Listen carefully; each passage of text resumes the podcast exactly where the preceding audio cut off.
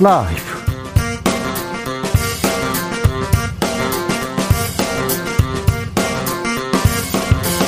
2022년 3월 4일 금요일입니다. 안녕하십니까. 주진우입니다. 사전투표 첫날 투표 열기 뜨겁습니다. 투표소마다 긴 줄 이어졌습니다. 동시간대 역대 최고 기록 투표율을 보이고 있습니다. 민주당 이재명 후보는 광화문에서 촛불 국민들 생각해 꼭 승리하겠다. 국민의힘 윤석열 후보는 부산에서 반드시 정권 교체하겠다. 정의당 심상정 후보는 종로에서 미래 위해 소신 투표해달라고 당부했습니다. 대선까지는 이제 닷새. 박시영, 최영일 두 분과 함께 막판 판세 분석해 봅니다. 대선 전 마지막 주말을 앞두고 있습니다. 막판 유세 총력전 돌입했습니다. 이재명 후보 지원 유세에 나선 김동연 후보는 비전을 따르겠냐, 야합을 따르겠냐 외쳤습니다. 윤석열 후보는 안철수 후보 고향인 부산에서 안철수는 철수한 게 아니라 진격했다고 외쳤습니다. 안 후보는 결국 유세장에 보이지 모습을 보이진 않고 있는데요. 자필 편지로 지지자들에게 사과의 뜻을 전했습니다. 야권 단일화는 대선에 어떤 파장을 낳을까요?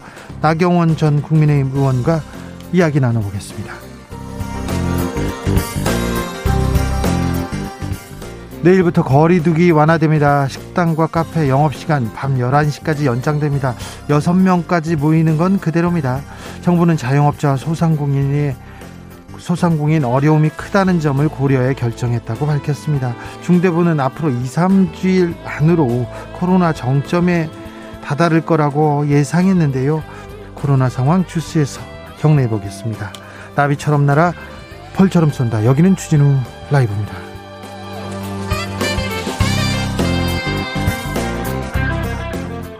오늘도 자중자애 겸손하고 진정성 있게 여러분과 함께 하겠습니다. 사전 투표 첫날입니다. 여의도 투표장 봤는데 줄이 아주 길게 늘어서 있더라고요. 투표하고 오신 분들 계시죠? 아, 여러분의 투표 이야기 들려주십시오. 에블린님께서 새벽 5시 45분에 투표하러 갔더니 줄 길게 서 있더라고요. 그 시간에요. 아이고. 5622님, 진우님, 저는 새벽에 사전투표하고 왔어요. 아이고, 훌륭하십니다. 김난희님, 아침에 사전투표하고 출근했어요. 잘하셨습니다. 어, 0614님, 저는 75세 할머니입니다. 긴 줄을 기다리면서 사전투표를 했습니다. 축제인 것 같았어요. 이런 게 민주주의구나. 가슴이 벅찼습니다. 이 소식을 주 기자님께 전하고 싶어서 문자 드립니다. 아이고, 감사합니다. 6663님, 오늘 사전투표했습니다. 우리 손으로 우리의 지도자를 뽑는 큰, 큰 기쁨이죠. 우리의 선열 선배님들이 희성, 희생 덕분에, 희생 덕분에 아, 이런 일이 있다고 기도하고 있습니다. 그럼 이번 선거는 워낙 정치인들이 혼탁하게 해놔서 축제의 분위기가 안 나는 것 같습니다. 그래도 투표는 꼭 해야 합니다. 국민이 주인이라는 것을 엄중하게 보여줘야 합니다. 이렇게 얘기하셨습니다. 네, 그럼요. 그렇습니다. 투표가 더 좋은 정치, 더 나은 삶, 더 많은 민주주의를 만들 수 있습니다. 이렇게 문재인 대통령이 사전 투표하고 이렇게 밝혔습니다. 자, 오랜만에 투표 이행시도 한번 받겠습니다. 사연 보내주시는 분들 추첨해서 선물 보내드리겠습니다. 자, 투표 이행시 받습니다. 투표 소감도 받습니다. 샵 9730 짧은 문자 50원, 긴 문자는 100원, 콩으로 보내시면 무료입니다. 1340님 기다리다 지쳐서요. 그냥 왔어요. 내일 또 가봐야겠어요. 아, 투표했는 하러 갔는데 투표장이 길이 줄이 길어서 길어서 못 하고 왔군요. 그럼 내일 하시면 됩니다. 자, 그럼 주진우 라이브 시작하겠습니다.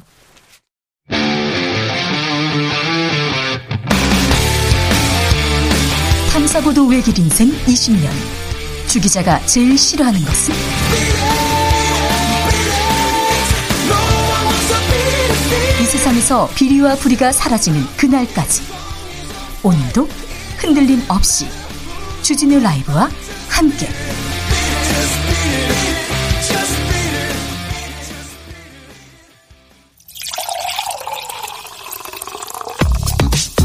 진짜 중요한 뉴스만 쭉 뽑아냈습니다. 주 라이브가 본 뉴스 주스 정상근 기자 어서 오세요. 네, 안녕하십니까? 코로나 확진자가 크게 늘었습니다. 네, 어, 오늘 코로나19 신규 확진자가 26만 6,853명이나 나왔습니다. 어제보다 7만여 명이나 늘었고요. 어, 지난주에 비하면 1.6배에 달합니다. 대선 날 걱정입니다. 네, 방역 당국은 대통령 선거일인 오는 9일에 이 신규 확진자가 23만 명 이상 발생할 것이다라고 예상했습니다만 이미 예측치를 훌쩍 넘어선 상황입니다. 아, 위중증 환자 사망자 수도 걱정입니다. 네, 특히 사망자 수가 186명으로 코로나19 사태 이후 가장 많은 수를 기록했습니다. 네. 예, 전문가들은 하루 20만 대 20만 명대의 확진자가 발생하는 대유행 상황에서 당분간 사망자가 많이 나올 수 있다고 전망했습니다. 정부가 다중 이용 시설 영업 시간 좀 늘렸어요?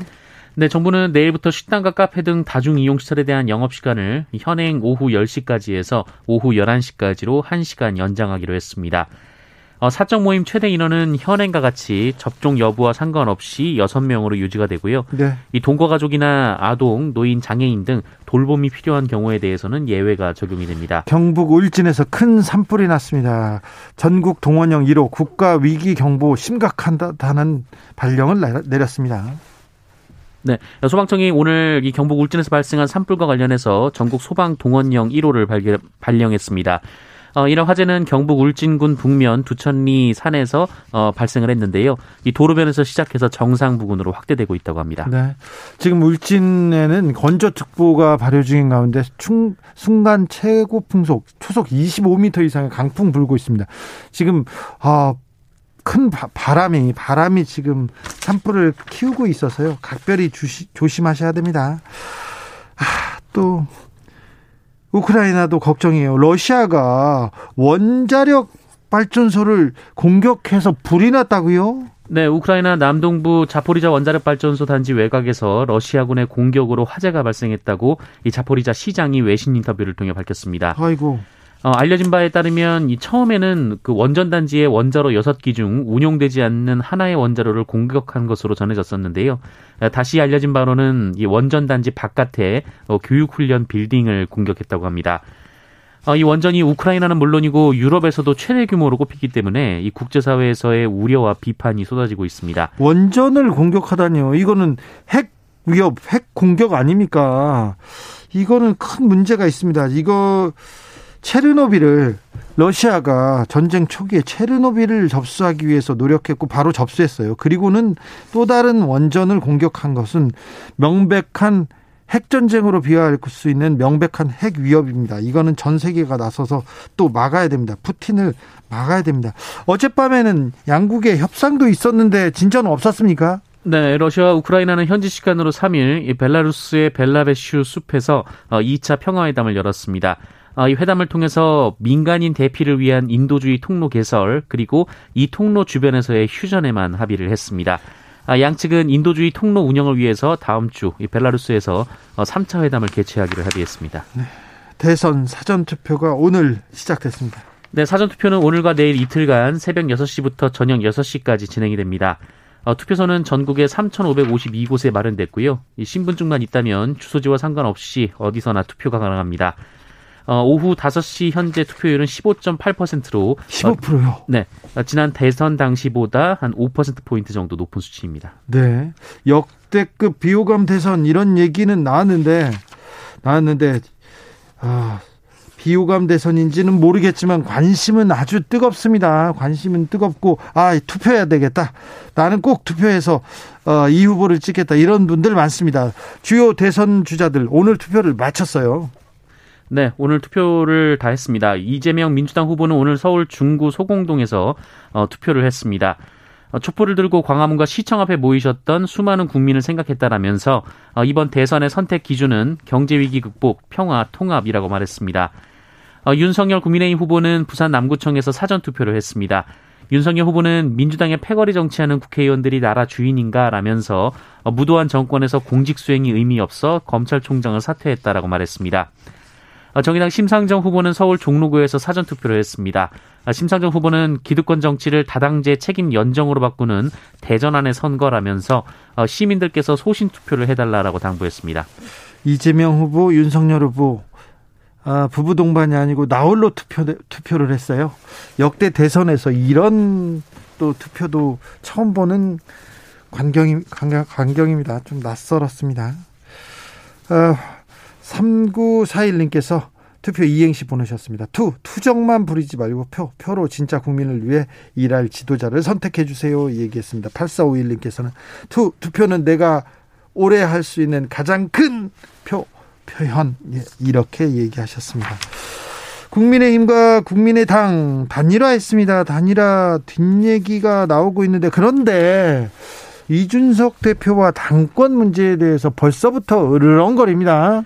네, 이준석 국민의힘 대표는 오늘 MBC 라디오의 인터뷰에서 합당 과정에서 공동 대표 체제에 대한 이야기가 나오는 것에 대해 어, 들은 바도 없고 협의의 대상도 아니었다라고 말했습니다.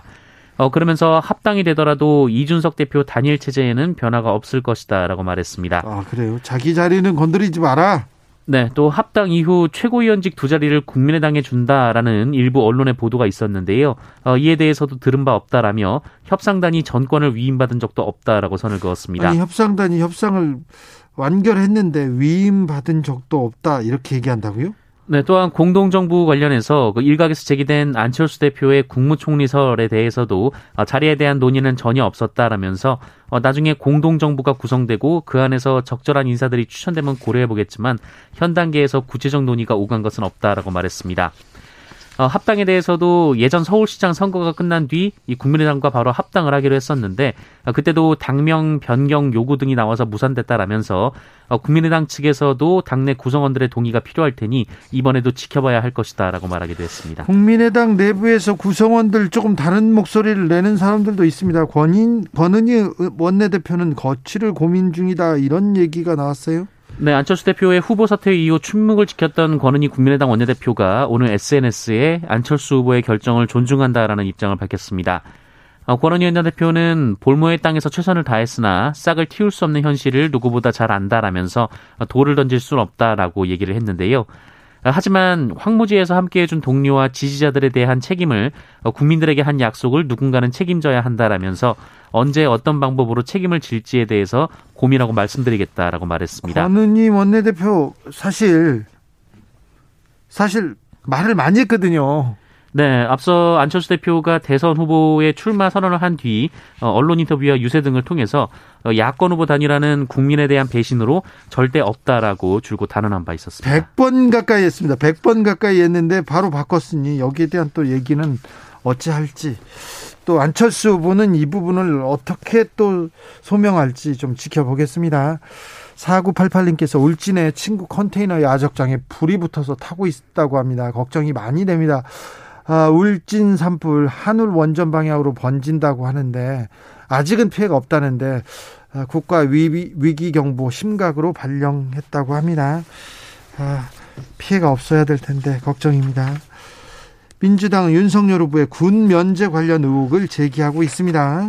네, 윤석열 후보는 지난 1982년 그 이병 신체 검사 당시 좌우 시력차가 0.7로 나타나서 어, 부동시에 따른 병역 면제 판정을 받은 바 있습니다. 네. 어, 그런데 이후 이 검사에 임용됐을 때인 1994년에는 이 좌우 시력차가 0.2 그리고 2002년 검사 당시에는 좌우 시력차가 0.3으로 정상이었던 것으로 알려졌는데요.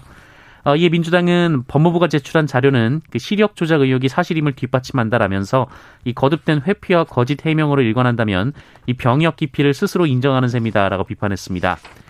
어, 민주당 선대위에 소속된 예비역 장성들도 별도의 성명을 통해서 이 병역 신체 검사 때는 눈이 나빠졌다가 검사 임용을 위한 신체 검사 때는 눈이 좋아지는 마술을 부린 거냐라며 이 병역 기피가 아니라면 오늘이라도 공정한 부동시 검증을 받으라라고 촉구했습니다. 윤, 윤석열 후보 측은 뭐라고 합니까?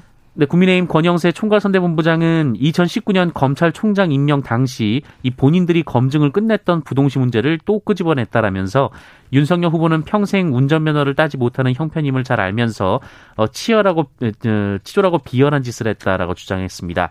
어, 그러면서 민주당은 졌고 또 못 싸우기까지 했다는 전 못 싸라는 말이 딱 어울린다라고 주장했습니다. 그런데 국민의힘 윤 윤석열 선대위에서요.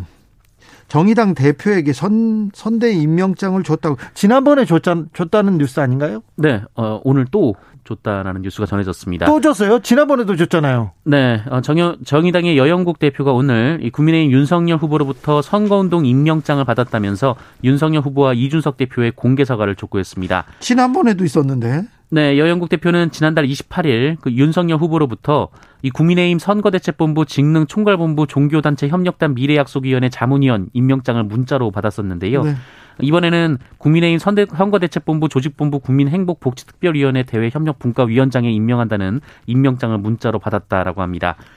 어, 이에 여영국 대표는 불과 나흘 전 이 생뚱맞은 자문위원 임명장을 보내서 어, 무례와 몰상식에 항의를 했는데 이 정의당을 또다시 모욕하고 정의당을 지지하는 시민들을 조롱하는 짓이다라고 비판했습니다. 상대당 당 대표한테 이런 걸 보내는 거는 좀좀 좀 그러래요. 모욕한다고 이렇게 볼 수도 있죠. 네, 권영세 국민의힘 선대본부장은 민주당과 국민의힘은 선거운동을 하는 임명장을 받는 분들이 많다 보니까 착오가 있었다라면서 이 무차별로 갔기 때문이 아니라 여영국 대표의 친구가 윤석열 후보 지지자였는데 어, 그분이 연락처를 모아주는 과정에 오류가 있던 것으로 확인됐다라고 말했습니다. 어, 그러면서 공개 사과까진 몰라도 여영국 대표께서 마음이 상하셨다면 대신, 대신 사과드리겠다라고 말했습니다. 대신이 아니라 이건 사과할 일이죠. 사과할 일입니다.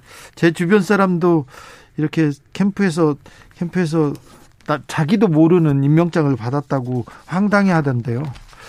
아, 왕경수님께서 이봐요 주기자 실수라고 했잖아요 얘기하는데 네 알겠습니다 실수인데 두 번 하셨다고 이거 두 번 해서 마음이 상했겠다 이렇게 얘기합니다 민주당은 고 이해람 중사에 대한 특검법 발의했습니다. 네, 더불어민주당은 오늘 공군 성폭력 피해자 고 이해람 중사 사망 사건과 관련해서 특검법을 발의했습니다. 민주당은 구조적 성폭력과 덮어주기로 피해자를 사지로 몰아가던 군을 바꾸겠다라면서 이 피해자에 대한 보호 조치는커녕 회유와 협박 등 이 반사회적인 범죄가 발생했을 뿐 아니라 이 피해자 신원 노출로 인한 2차 피해가 발생하면서 이해람 중사의 명예를 훼손했다라고 지적했습니다. 네.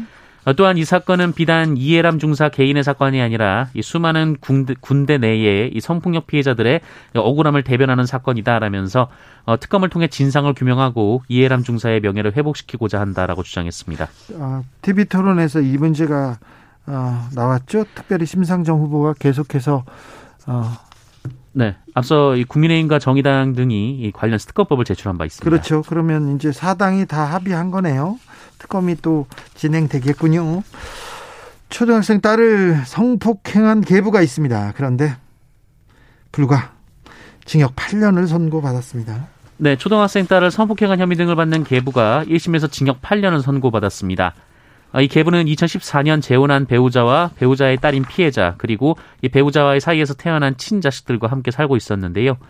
이 미성년자인 피해자를 위력으로 성폭행하고 추행한 혐의를 받고 있습니다. 미성년인데 피해자는 몇 살이었던가요? 네, 범행이 지난 2019년부터 2020년에 사이에 벌어졌는데요. 당시 피해자는 만 10살에서 11살이 됐었습니다. 10살, 11살짜리한테. 네, 어, 서울 동부지법은 지난달 성폭력 범죄 등의 범죄의 처벌 등에 관한 특례법 위반 등으로 이 40대 계보에게 징역 8년과 40시간의 성폭력 치료 프로그램 이수, 아동 청소년 관련 기관 및 장애인 복지시설 10년간 취업 제한 명령을 내렸습니다. 이 계부는 추행 사실을 인정하지만 위력으로 가늠한 사실이 없다라며 이 피해자가 친부와 함께 살고 싶다는 생각에 피해를 과장해서 허위 진술했을 가능성도 있다라고 주장하는 등 이 범행에 대한 반성이 없었습니다. 추행은 인정하지만 위력이 아니었다고요? 네. 그럼에도 불구하고 재판부는 피고인이 형사처벌 전력이 없는 초범 인전 등을 감안해서 징역 8년을 선고했습니다. 징역 8년 선고했습니다. 네. 재판 판결은 존중돼야 되는데요. 저는 800년도 부족하다고 생각합니다.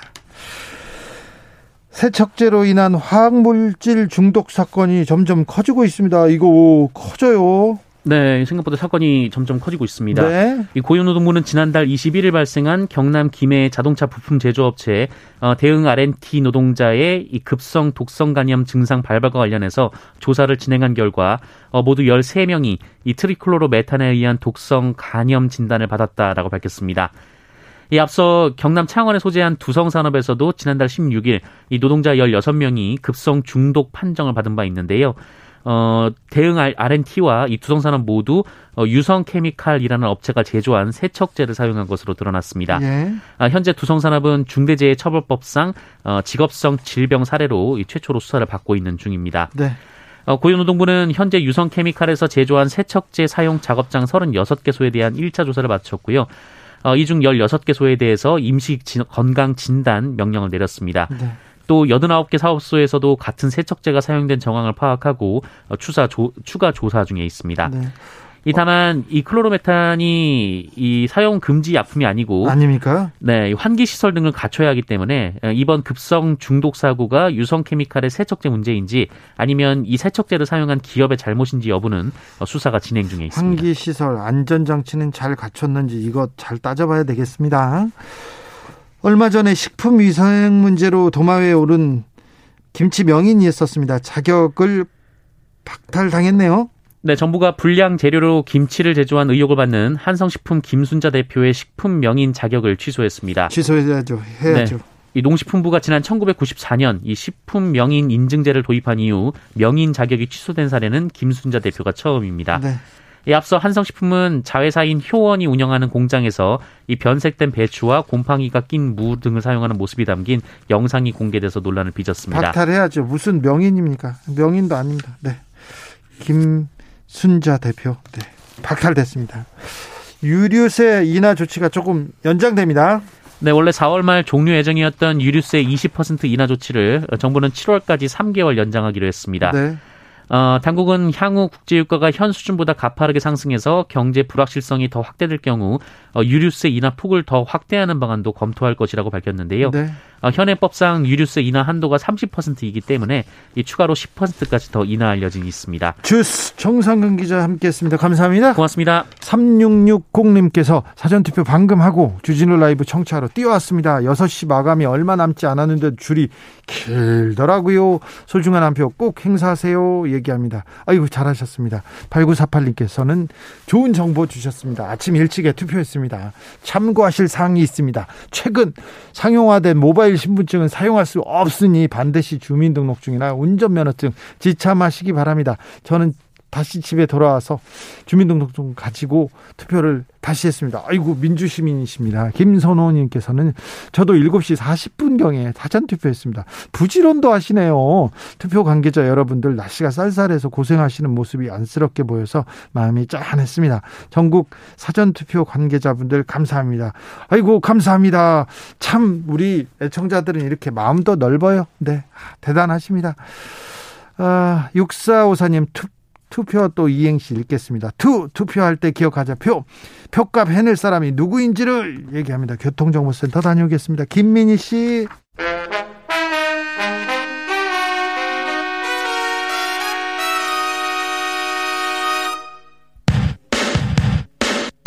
주진우 라이브 돌발 퀴즈. 오늘의 돌발 퀴즈는 객관식 퀴즈로 준비했습니다. 문제를 잘 듣고 보기와 정답을 정확히 적어 보내주세요. 사전 투표가 시작된 오늘 갑돌이와 갑순이는 여의도 투표소에 다녀왔습니다. 갑돌이와 갑순이 모두 인증샷을 찍었는데요. 갑돌이는 기표소 안에서 사전 투표지를 촬영했고 갑순이는 투표소 밖에서 선거 벽보를 배경으로 찍었습니다. 여기서 문제. 갑돌이와 갑순이 중 선거법을 위반한 사람은 누구일까요? 1번 기표소 안에서 사전 투표지를 촬영한 갑돌이 2번 투표소 밖에서 선거 벽보를 배경으로 찍은 값순이 샵9730 짧은 문자 50원 긴 문자는 100원입니다. 지금부터 정답 보내주시는 분들 중 추첨을 통해 햄버거 쿠폰 드리겠습니다. 주진우 라이브 돌발 퀴즈 월요일에 만나요.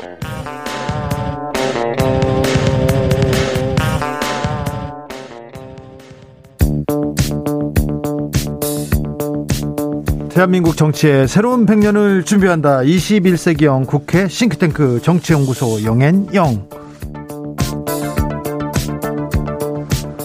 정치권에 보내는 비대면 정치 컨설팅 오늘도 뜨겁게 분석해 보겠습니다. 정치는 데이터다. 정치는 과학이다. 박시영 TV 진행자 어서 오세요. 네, 반갑습니다. 박시영입니다.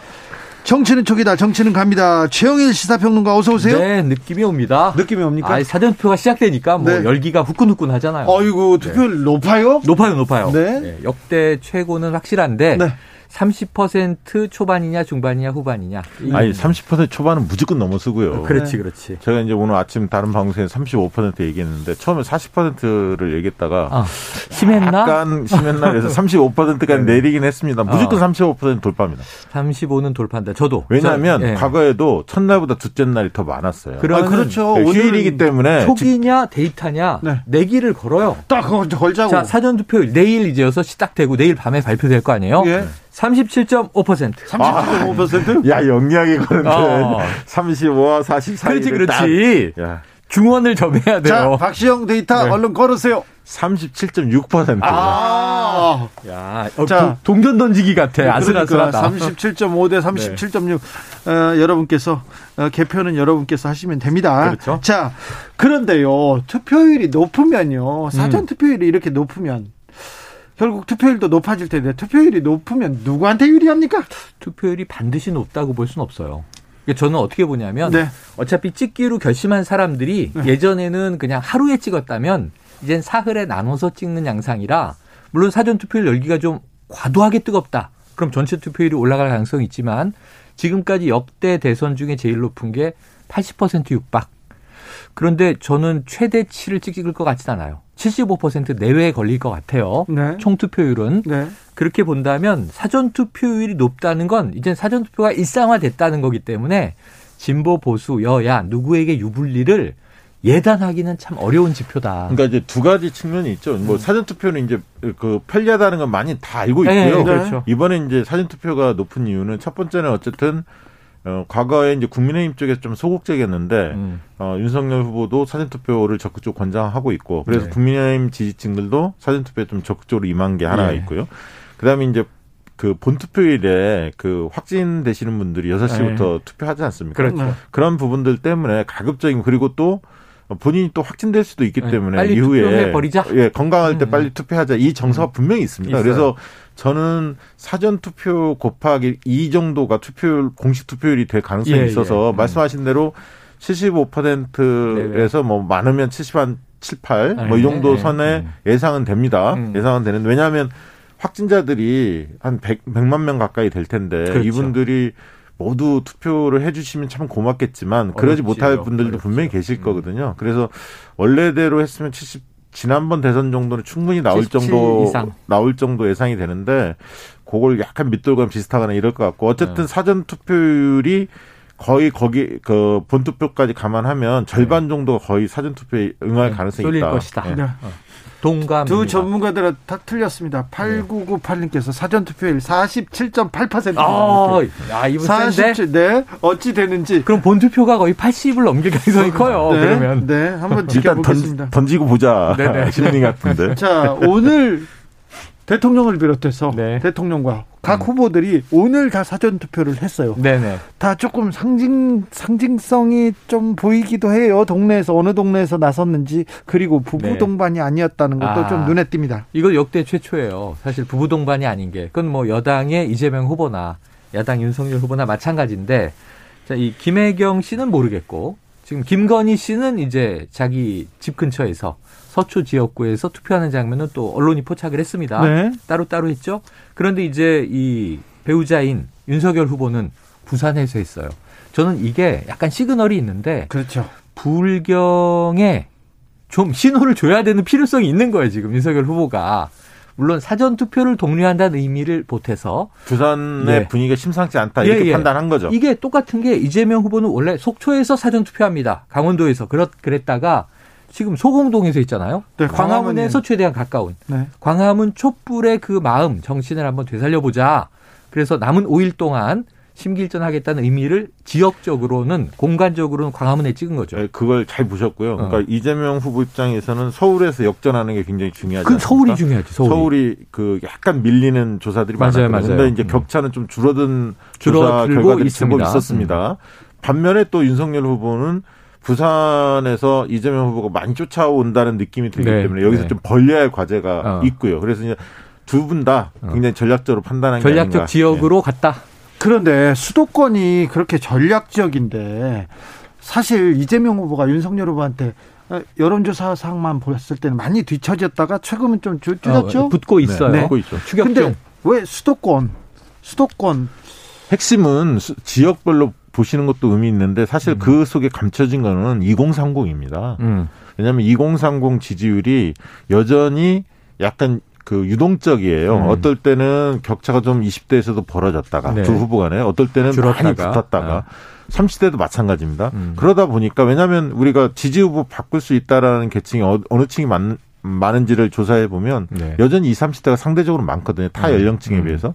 때문에 20, 30대가 어떻게 결과가 나오냐에 따라서 그 지역이 지지도 많이 바뀌어요. 네. 그래서 저는 특히 이제 안철수 후보가 어 단일화를 하면서 중도 하차를 했기 때문에 네. 지금 안철수 지지층이 어디를 향할 거냐 이게 네네. 초미의 관심인데 특히 안철수 지지층을 여론조사 분석해 보면 20대가 제일 많고요. 그다음에 음, 30대거든요. 음. 그다음에 40대고 음. 주로 20, 30대란 말이죠. 그러니까 이분들의 이분들은 또뭐 음. 이성적이기도 하지만 또 감성적이기도 하거든요. 그래서 이분들의 표심이 굉장히 중요해 이 보입니다. 문제가 홀, 대혼란이 벌어진 게 어제 새벽, 어제 아침 단일화 소식이 나온 이후에 자, 여론조사 블랙아웃으로 들어가 버렸고 지금 바로 다음 날 사전 투표가 시작돼 버렸고 이 네. 상황에서 어떤 혼란이 초래됐냐면 자, 2012년과 좀 비슷하지 않습니까? 안철수 문재인 단일화를 했고 그때 그리고 그때 심상정 후보가 없었고 이정희 후보가 있었어요. 예. 삼자 토론이 진행됩니다. 네. 그런데 1, 2차 토론은 이정희 후보가 주도를 해버려요. 그렇죠. 닭깎기 마사오 얘기를 네. 막 하고 박정희 비판에 박근혜 나는 박근혜 후보 왔다. 떨어뜨리려고 나왔다. 내가 당선 안 되는 건 알지만 당신 대통령 안 된다. 근데 이때는 주이저 강호의 의리가 살아 있었어. 뭐냐면 3차 토론은 양자 토론으로 만들어 주고 2차 토론까지 막 해대던 이정희 후보가 사퇴했죠. 사퇴합니다. 그래서 3차 토론만 양강 후보가 서로 토론을 하는데 재미는 없었어요. 그런데 문제는 이 3차 토론 제 기억에는 12월 16일 일요일인데 토론 끝나자마자 지금은 국회의원인 당시 경찰청장이 이른바 국정원 댓글 조작 사건에 대해서 뭐 수사했는데 이상한 게 없다 이 발표를 내요. 김용판 의원입니다. 예, 예. 그게 그때부터 이제 이 저 국가기관 댓글 대선 개입 사건이 이제 벌어진 거예요. 네. 네. 자, 그, 그 전에 이제 국정원 이제 여성 요원 한 명이 이제 발각된 게 있었죠. 김하영 씨입니다. 네. 자, 그, 그런 이제 대- 혼란의 와중하고 지금이 비슷한데 보세요. 안철수 후보는 3차 토론까지 본인의 어떤 그 식견을 다 과시하고 자랑하고 독주 완주할 것처럼 얘기하고 내가 제일 똑똑하고 나머지 후보들은 다 모자라고 제3의 길 그렇게 완주 소신. 해놓고는 밤 사이에 딱 단일화를 해버렸는데 손가락 얘기도 했죠. 네, 그, 그 전에 뭐 자기가 한 얘기가 다 자승자박인데 더 중요한 문제는 뭐냐면 어제 오늘 심각한 건 국민의 당 내부예요.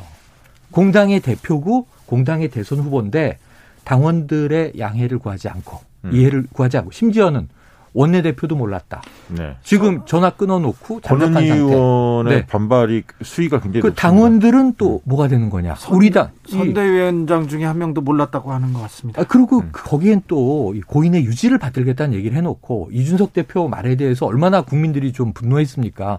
아이, 돌아가신 분한테 저런 얘기는 아니지. 음. 뭐 유서 써놓고 유세 버스 들어갑니까? 이런 얘기는 과했지. 이- 이렇게 비판을 받았다고요?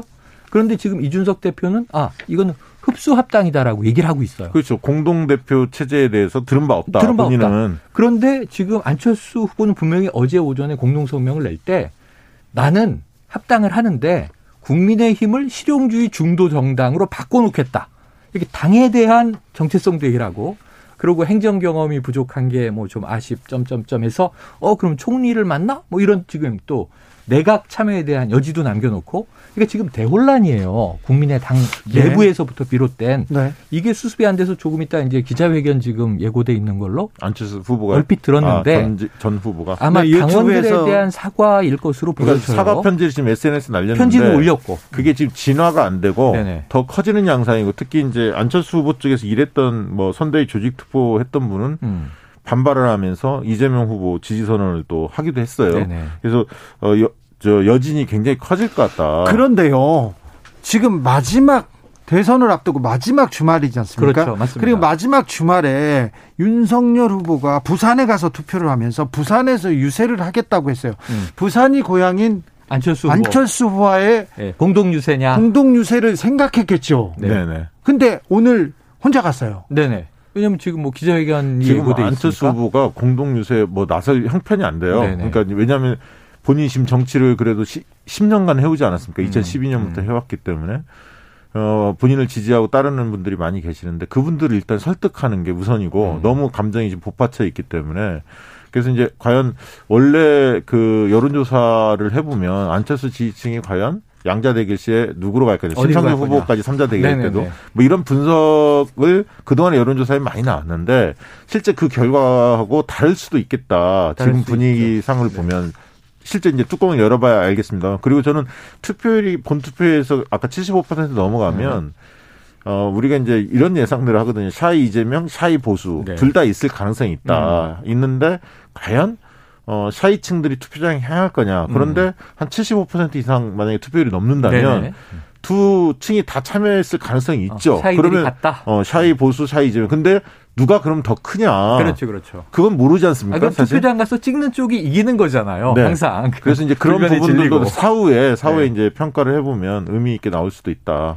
그래서 저는 어제 오늘 고민이 오히려 제- 대선판에서 사라진 사퇴한 안철수 후보가 아 지금 이게 플러스 요인도 있고 마이너스 요인도 있는데 이 계산이 촉과 감을 다 동원해도 네. 지금 혼란이 혼란. 아 그래요? 네. 단일화 단일화로 편안하게 승리를 만끽하겠다 이렇게 음. 어, 국민의힘 의원들과 국민의힘 사람들은 지금 환호성을 지르고 있는데요. 그렇죠. 그러니까 단일화 발표됐을 때만 하더라도 국민의힘 쪽에서 환호를 질렀고 어, 대선 다 끝났다라는 분위기가 읽혀졌죠. 네. 그리고 네. 민주당 지, 지, 지지자들이나 이런 쪽이 굉장히 당혹해했고 어. 네. 불안해했고 이런 정서였다가 음. 어 이- 일단 안철수 후보를 지지했던 지지층이 어떤 반응을 보이는지가 네. 제일 초미의 관심사였는데 그 층에서 굉장히 동요가 일어나면서 어, 동요가 국민의당 일어났어요. 홈페이지가 마비될 정도고 네. 어, 안철수 팬클럽 이런 쪽에서도 비판의 목소리가 나오고. 제법 많이 나왔단 말이죠. 그러면서 이게 술렁거렸고 음. 지금 이제 하루 정도 지나지 않았습니까? 그런데 이제 바로 사전 투표로 들어가는 상황이고 이 사전 투표에 안철수 지지층들도 일부 참여를 했을 네. 거란 말이죠. 과연. 어, 느 쪽을 찍었을지는 모르죠. 근데 네. 어쨌든 파장은 어, 생각보다는 네. 국민의힘 쪽에서 원했던 파장 원했던 결과 쪽보다는 그렇지 않을 가능성도 적지 않게 있다. 자, 아, 그렇게 보여집니다. 이것은 저는 굉장히 재밌게 보는 게 우선 대선의 결과가 이제 초미의 관심이니까 그건 다음 주 수요일 밤에 출구조사와 개표가 다 끝나봐야 뚜껑을 열어봐야 알 수 있는 거니까 뭐라 예단할 수 없어요. 저는 안철수 후보 단일화는 일단은 윤석열 후보에게는 플러스 알파다. 분명히 플러스 알파가 되려고 한 거고 맞는데 근데 어제 오전 공동선언 이야기할 때 안철수 후보가 거의 다 얘기를 해버려요. 당 개혁에 대한 얘기, 뭐 본인이 하고 싶은 미래 비전을 본인 얘기를 다 해. 사실은 사퇴하는 후보잖아요. 네. 기자회견에서만 윤석열 후보가 뭐 좀 이제 거드는 양상인데 그럼 오늘부터는 어떻게 딱 체제가 변환돼야 되냐면 윤석열 후보 중심으로 쫙 움직이면 아까 말씀하신 대로 어, 부산 그럼 안철수 후보가 옆에 있어야 돼요. 그 지지율이 미미한 김동연 전 후보도 지금 이 저 이재명 후보가 손잡고. 다니면서 같이 뛰고 있거든요. 그럼 안서 아, 안철수 후보도 그, 그런 모습을 보여줘야 되는데 지금 안철수 후보가 내부 고민에 매몰됐고 지지자들 설득 부분에서 전전긍긍하면서 사퇴한 후보가 자꾸 구구한 변명을 하면 이건 윤 후보에게 누가 되는 일이에요. 근데 왜 그런 일이 이틀째 벌어지고 있느냐. 내일 사전투표 이튿날, 내일 그 주말까지도 그런 얘기를 안철수 후보가 이야기를 하고 있는 상황이라면 D-5인데 윤 후보의 유세를 잡아먹는 셈이 돼버려요. 언론도 안철수가 장악하고. 지금 근데 이게 지금 지- 심각한 건 뭐냐면요. 그, 그 합의된 내용이 정확히 밝혀지지 않고 있거든요. 그러니까 이면 합의가 있는 거 아니냐. 음. 특히 이제 지분 나누기와 관련해서 네네네. 되게 상식적으로는 지분 나누기를 했을 가능성이 보통 통상적으로 정치 행위를 네. 보면 네. 양당이 음. 후보가 뭐 합의했거나 양당이 합당한다면 뭔가 그런 게 있을 것 같은데 과거의 전례를 보면 음. 이번에 뭐 발표된 건 없었는데 네.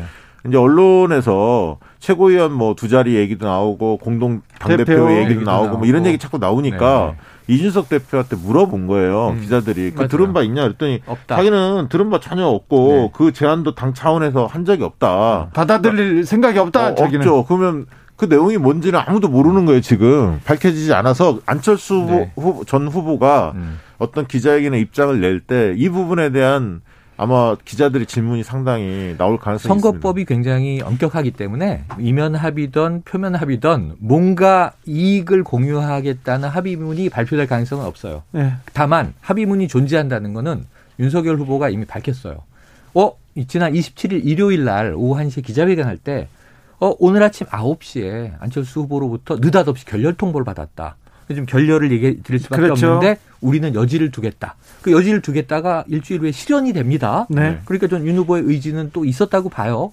근데 그때 정권 대리인이라고 표현된 장재원 의원과 저쪽에 이태규 의원이 합의문 다 작성해 놓고 왜 막판에 걷어차느냐라는 성토가 국민의힘에서 나왔던 걸 보면 합의문을 함께 공동 작성을 했다. 예. 그리고 합의가 끝났는데 안철수 후보가 그 마지막에 걷어찬 거다.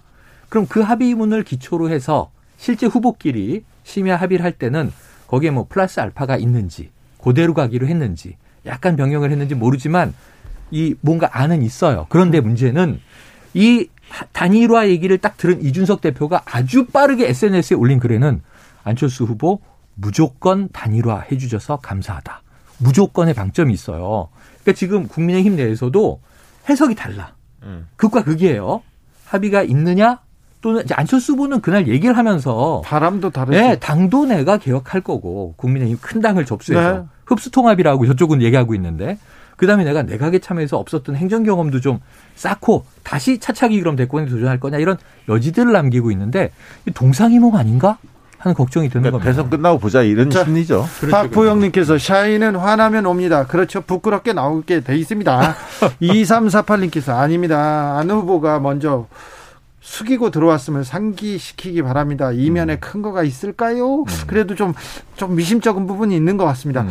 잠시 후에 어, 기자회견 같은 네네. 비슷한 형식의 안철수 입장 발표가 네, 후보의 안철수 대표의 음. 입장 발표가 있을 것 같은데 아무튼 어떤 얘기를 하는지는 조금 지켜봐야 될. 것 같습니다. 그런데요, 단일화로 음. 단일화라고 단일하고 안철수 후보가 안철수를 이렇게 끌어안으면서 마지막 승리 퍼즐을 맞췄다고 얘기하는데 음. 윤석열 후보한테 표가 쏠릴 가능성은 어느 정도 됩니까? 그거는 뭐 사실 지금 시점에서 말씀하기 곤란한데, 음. 그러니까 아까 저, 저는 그렇게 봅니다. 그러니까 국민의힘이 원래 상정했던 그림과는 지금 다른 양상들이 상당히 네네. 벌어지고 있다. 네. 그래서 어, 플러스 요인만 있는 게 아니다. 어. 저는 그렇게 보여집니다. 산수로 보면 자 안철수 후보가 지지를 받던 그러니까 단일화 직전까지 여론조사 지금도 나오고 있어요. 그 여론조사 3월 2일까지 여론조사에서는 안철수 후보가 낮게는 5에서 많게는 10. 어쨌든 그 한 자리 수 후반대의 지지를 획득하고 있는 건 확실해요. 뭐 8도 있고 9도 있고 여러 개가 있어요. 그런데 그게 어떻게 쪼개지느냐인데 저는 1. 윤석열 후보 쪽으로 많이 간다. 그게 단일화의 목적이었던 것이고 네. 그런데 이윤 후보에게만 가는 게 아니라 반작용으로 이- 이재명 후보에게 가는 것도 있다. 그 안엔. 3. 심상정 후보에게 여성표가 일부 갈 수 있다. 4. 포기한다. 왜냐하면 1, 2가 다 싫어서 마지막 선택지로 3을 움켜줬는데 2로 가버렸어. 그럼 이 사람들은 아까 얘기한 분노, 그러면 나 안에 보이콧 이럴 수 있어요. 표는 네 가지 정도로 쪼개질 수 있어요. 그 외에도 일부 있을 수 있지만 자, 마지막으로. 네. 마지막으로 변수가 마지막 변수 수도권도 수도권인데 여성 변수들 아, 네, 여성 네. 변수가 제일 커요. 여성 변수 클것 같습니다. 저, 음. 저도 그 연령별로 보면 30대 여성, 한 여성층이 어떤 선택을 하느냐가 이번 대선에서 가장 중요한 계층이 네, 될 거다. 네. 그렇게 봅니다. 왜냐하면 여론조사 해보면 음. 30대 남녀, 특히 이제 여성층에서 움직임이 팽팽했거든요. 네. 근데 이게 좀 한쪽으로 과연 기울 거냐 음, 음. 이 부분이 굉장히 중요한데 특히 이제 30대 여성 중에서는 안철수 후보 지지층들이 제법 그렇죠, 있거든요. 그렇죠. 이 30대 여성은 네, 안철수 많습니다. 지지 있었어요. 이제 음. 20대 여성들은 좀 흐름이 보이고요. 음. 그동안 여론조사 최근 들으면 음. 이 20대 남성은 상대적으로는 윤석열 후보 쪽이 강세였고요. 원래 음. 이대남이라고 아. 하죠. 20대 여성은 최근 조사를 해보면 이재명 후보가 강세가 보였었습니다. 음. 근데 이제 30대 여성은 그렇지 않고 두 후보 간에 거의 팽팽한 수준이었거든요. 음. 이게 과연 어 한쪽으로 좀 더 기울 네, 거냐. 네, 네. 그래서 한 어떤 특정 후보가 한 10%를 만약에 이길 수만 있으면 음. 거의 승기를 붙인다고 봅니다. 그래서 30대 여성이 굉장히 중요할 것 같다. 그 중요한 거에 동의하면서 그럼 이들의 표심에 마지막 영향을 줄 변수가 뭐냐 제가 하나 말씀드리면 자 단일화 이슈 계속 나왔던 건데 어 마, 마지막에 엎치락뒤치락 하다 이렇게 됐어요. 예, 혼란과 파장이 좀 남았어요. 그리고 두 번째는 토론. 뭐 우리가 보다시피 토론 다 끝났어요. 음. 마지막 세게 이제 윤석열 후보 주도권 토론 때 한 20분 붙었어요. 근데 또, 또 토론이 다? 잊혀졌어요. 네. 단일화 때문에. 근데 그러게요. 그동안 우리가 중요하게 얘기했던 게 지역적으로 묻혔던 게 있는데 자, 투표장에 가요 이제 음. 마음속에 정한 사람은 그냥 꿋꿋하게 찍겠지만 아, 혼란스러운 사람은 심란하죠. 1번이야, 2번이야, 3번 없어졌고 그럼 뭐 4번이야, 뭐 나머지야 누굴 찍지 고민하고 있는데 고민하면서 요새 물어보는 사람들이 많아요. 여기서 어 많더라고. 어제 오늘 제가 들은 매우 재밌는 건 네. 영부인 변수를 생각한다는 겁니다. 음. 그러니까 윤석열 후보가 대통령이 됐을 때 우리가 상상해 보죠. 이재명 후보가 대통령이 됐을 때 토론 때 했던 얘기와 태도를 이제 종합해 생각을 해 보는데 자 영부인이 누구인가? 어 그래 법인카드로 소고기하고 초밥을 사 먹었어? 나쁘지. 그 영부인이 돼야 옳은가 그른가. 또 한쪽은 주가 조작 의혹이 있는데 의혹이지만 만약 저게 또 팩트라면 주가 조작을 했던 영부인이 청와대에 들어가는 게 옳은가 그른가. 이걸 사람들은 마지막으로 따져보고 이게 여성들의 표심에 핵심적으로 작용할 가능성이 남아 있다. 음. 우리가 그동안 배우자 리스크는 많이 얘기를 못 했어요. 네.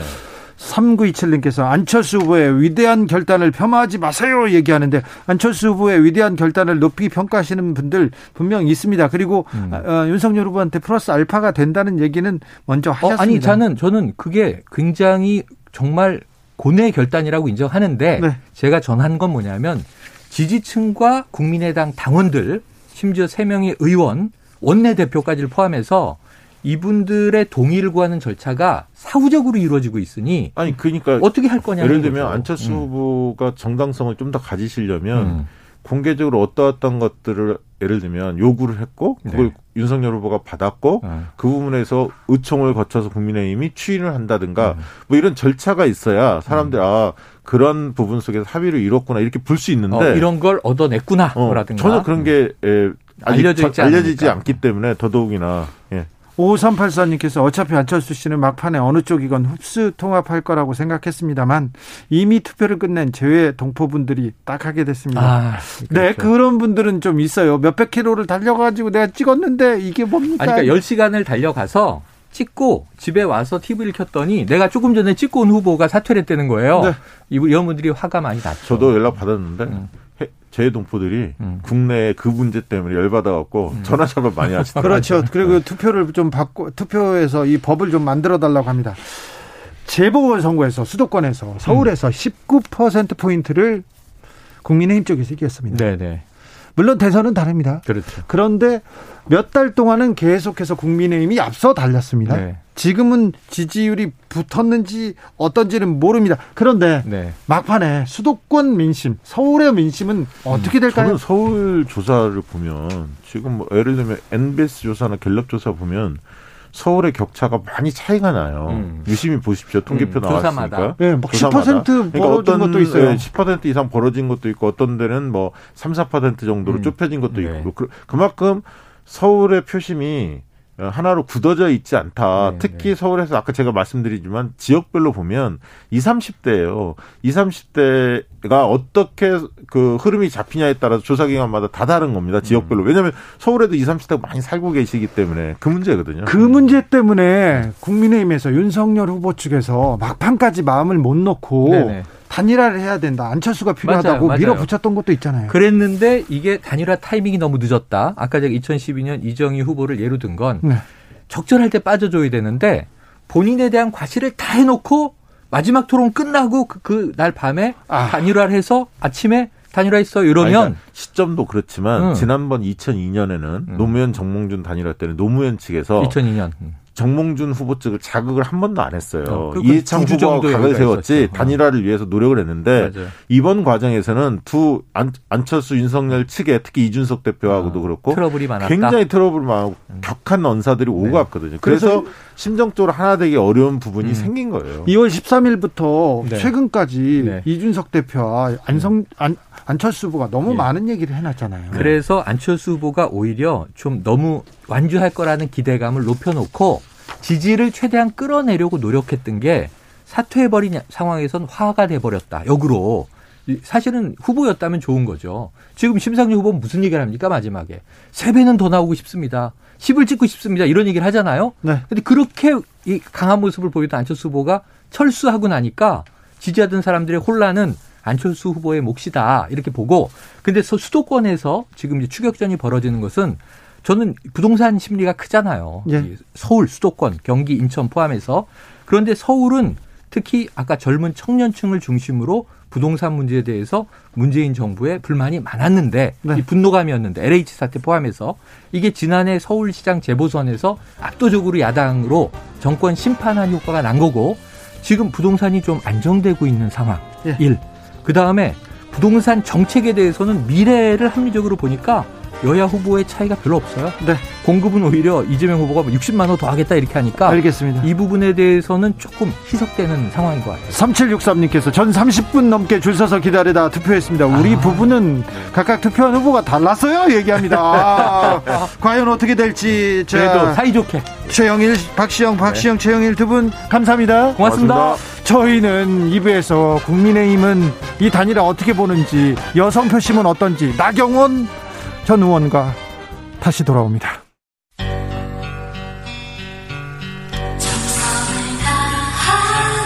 정성을 다하는 국민의 방송 KBS 주진우 라이브 그냥 그렇다고요.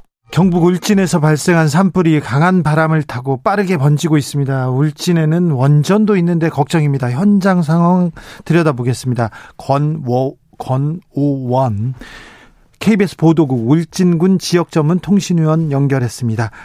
통신원님 안녕하세요. 안녕하세요. 지금 어디에 계시는지요? 아, 저는 지금 한울 원자력본부 후문 쪽에 와 있습니다. 어, 거기 상황은 어떻습니까?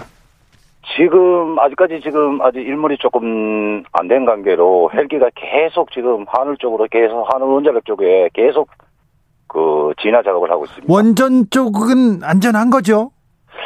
원전은 지금 하, 그 한울 그 보면 그 지역 안에 지금 산불이 다 번졌거든요. 그 안에. 네. 그런데 우리가 여기서 육안으로는 우리가 볼 수는 없어요. 그 건물 쪽에 뭐 불이 붙었거나 뭐 이런 거는 육안으로 우리가 들어가 볼 수가 없으니까. 그럼 원전 바깥에까지는 지금 산불이 있, 탔습니까? 산불이 왔어요? 예, 예. 한울 그 울타리가 있거든요. 예, 울타리가 있겠죠. 울타리를 다 넘어가가 타고 있어요. 그 본부 있는 그 앞에까지 다 타고 있어요, 지금. 아, 엄청 심각하네요. 예, 예. 네. 해가 네. 떠 있을 때는 헬기가 헬기가 네. 지금 그 어, 소방 작업을 할 수 있지만 또 해가 지면 못 하잖아요. 예, 예, 예. 그러니까 그 전에 좀 잔불을 정리해야 될 텐데요. 지금 잔불 정리가 문제가 아니고 아직 큰 불도 못 잡고 있거든요, 아직까지. 아, 그래요? 예, 예. 인근 지역에 계신 분들 안전 상황은 어떻습니까? 예, 인- 그 아홉 개 마을 한 4천 명 정도는 대피를 다 했거든요. 예. 그러니까 지금 주택도 많이 탔고요. 네. 그리 바람도 지금 좀 시게 불고 있거든요. 심각하네요. 그래가지고 네. 예, 예, 사람들은 지금 한 4천 명 정도는 마을 주민들은 좀 대피하고 있습니다. 서울에서도 오늘 돌풍 계속 불던데 울진 바람 네. 많이 부니까 지금 예, 예, 지금은 조금 심하게 불고 있습니다. 그래서 지금 산불이 지금 바람 타고 계속 번지고 있습니까? 예, 예, 강원도로 지금 강원도 방향으로 그리 계속 지금 가고 있습니다. 불이 남서풍이니까 네. 그쪽으로 지금 계속 가고 있습니다. 번져가지고. 아, 그 안전 상황 걱정이 됩니다. 예, 예, 주변 분들 다 안전하게 좀 피신해 계시고 그렇습니까? 예, 예, 예. 군청장하고 지금 그 소방서에서도 나온 분들하고 주민들은 지금 전부 다 지금 대피를 다 하고 있거든요. 예. 예, 그렇기 때문에 주민들은 까지는 아직 뭐 안전 쪽에는 상관없는데 산불이 지금 해가 지니까 네. 그게 이- 제일 의심스럽죠. 일몰까지 네. 큰 불길 네. 잡아야 되는데 큰 불길은 예. 잡아야 되는데 걱정입니다. 예, 예. 네. 그것 때문에 예. 아무튼 자세한 내용 좀 계속 알려주시고요. 오늘 말씀 감사합니다. 예, 예. 수고하십시오. 권호원 KBS 보도국 울진군 통신원이었습니다. 정치 피로, 사건 사고로 인한 피로, 고달픈 일상에서 오는 피로.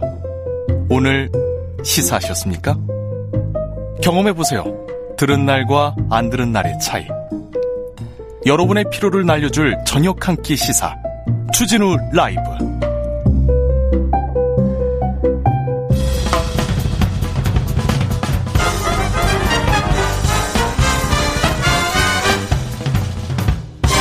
훅 인터뷰. 모두를 위한 모두를 향한 모두의 궁금증 훅 인터뷰 정말 뜨거운 한 주였습니다. 지난 일요일에 윤석열 후보 단일화 결렬됐다 발표했는데 어제 단일화 성사됐다고 또 발표했습니다. 숨가쁘게 정치 시계는 돌아갑니다.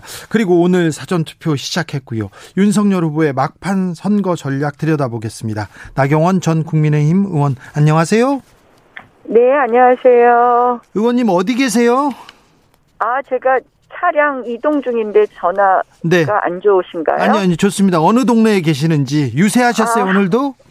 네, 그렇습니다. 저 금천 유세를 끝내고요. 오늘은 네. 서울과 인천에 유세를 했는데요. 네. 조금 전에 금천에서 유세를 끝내고 네. 지금 지나가고 있습니다. 어느 알겠습니다. 동네인지 잘 모르겠네요. 나경원은 네, 네. 국민의힘 최고 스타여서 유세장에 나경원 없으면 안 된다고 선거 때마다 여기저기 많이 다니시는 건 압니다. 얼마 전에 충북에 계시던데요. 뭐 전국을 다 다니고 있습니다. 아 그래요? 그런데 네, 예. 윤석열이 충청의 아들 이런 얘기가 있고 그리고 나경원이 충청의 딸 이런 얘기도 있던데 이거 맞습니까? 아, 저희 아버님께서 충북 영동 출신이십니다. 예. 아 그래요? 예, 예, 충청의 딸, 뭐, 예전에부터 말, 말씀들 많이 하셨죠. 예전부터 그 중북 지사설 술좀 나옵니다.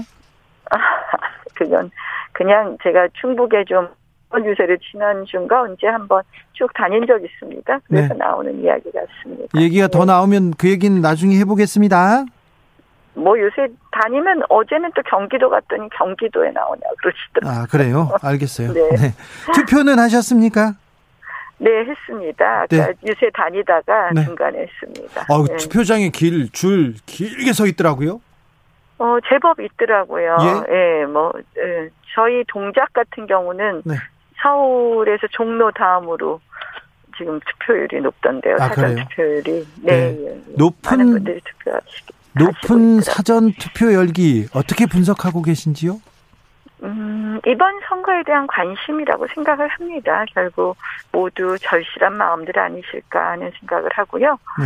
어, 뭐 사전 투표율이 높다는 것이 저희한테 나쁘지 않다고 생각합니다. 저희도 그동안 사전 투표를 독려했고요. 네. 그래서 네, 나쁘지 않다고 생각합니다. 현장 분위기는 어떻습니까? 현장 분위. 자, 지금 어, 판뭐 투표 현장의 분위기는 투표 현장 말고 모르겠고. 유세에서 유세에서 예. 선거를 많이 치러 보셨으니까 가서 약수해 보면 알고 유세 분위기 보면 대충 아, 이 선거 판세를 보지 분위기는 않습니까? 참그 어떤 때보다 뜨거운 것 같고요. 예. 사실은 뭐 이명박 박근혜 대통령 선거도 있었지만 네. 그때보다도 훨씬 더 많은 군중들이 자발적으로 오고 계십니다. 그래서 네. 참 놀라운 일이라고 생각을 합니다. 그래서 어, 청중도 많고 또 그 반응도 뜨겁고요. 예. 또 윤석열 후보께서 굉장히 연설을 이 날이 갈수록 연설 수 실력이 늘, 늘으세요. 어. 그러니까 보면 어, 본인의 언어로 본인의 이야기를 하시거든요. 예. 또 그때 그때 상황에 맞는 이야기를 하시고 그래서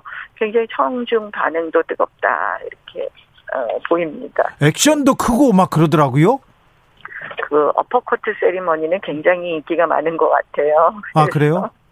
예, 저도 유세장에 가서 예. 어, 항상 끝날 때 나도 윤석열이다라는 마음으로 우리 함께 하자 그러면서 어퍼커트 세리머니 다 같이 흉내내 보자고 네. 하는데요. 모두들 신나하세요.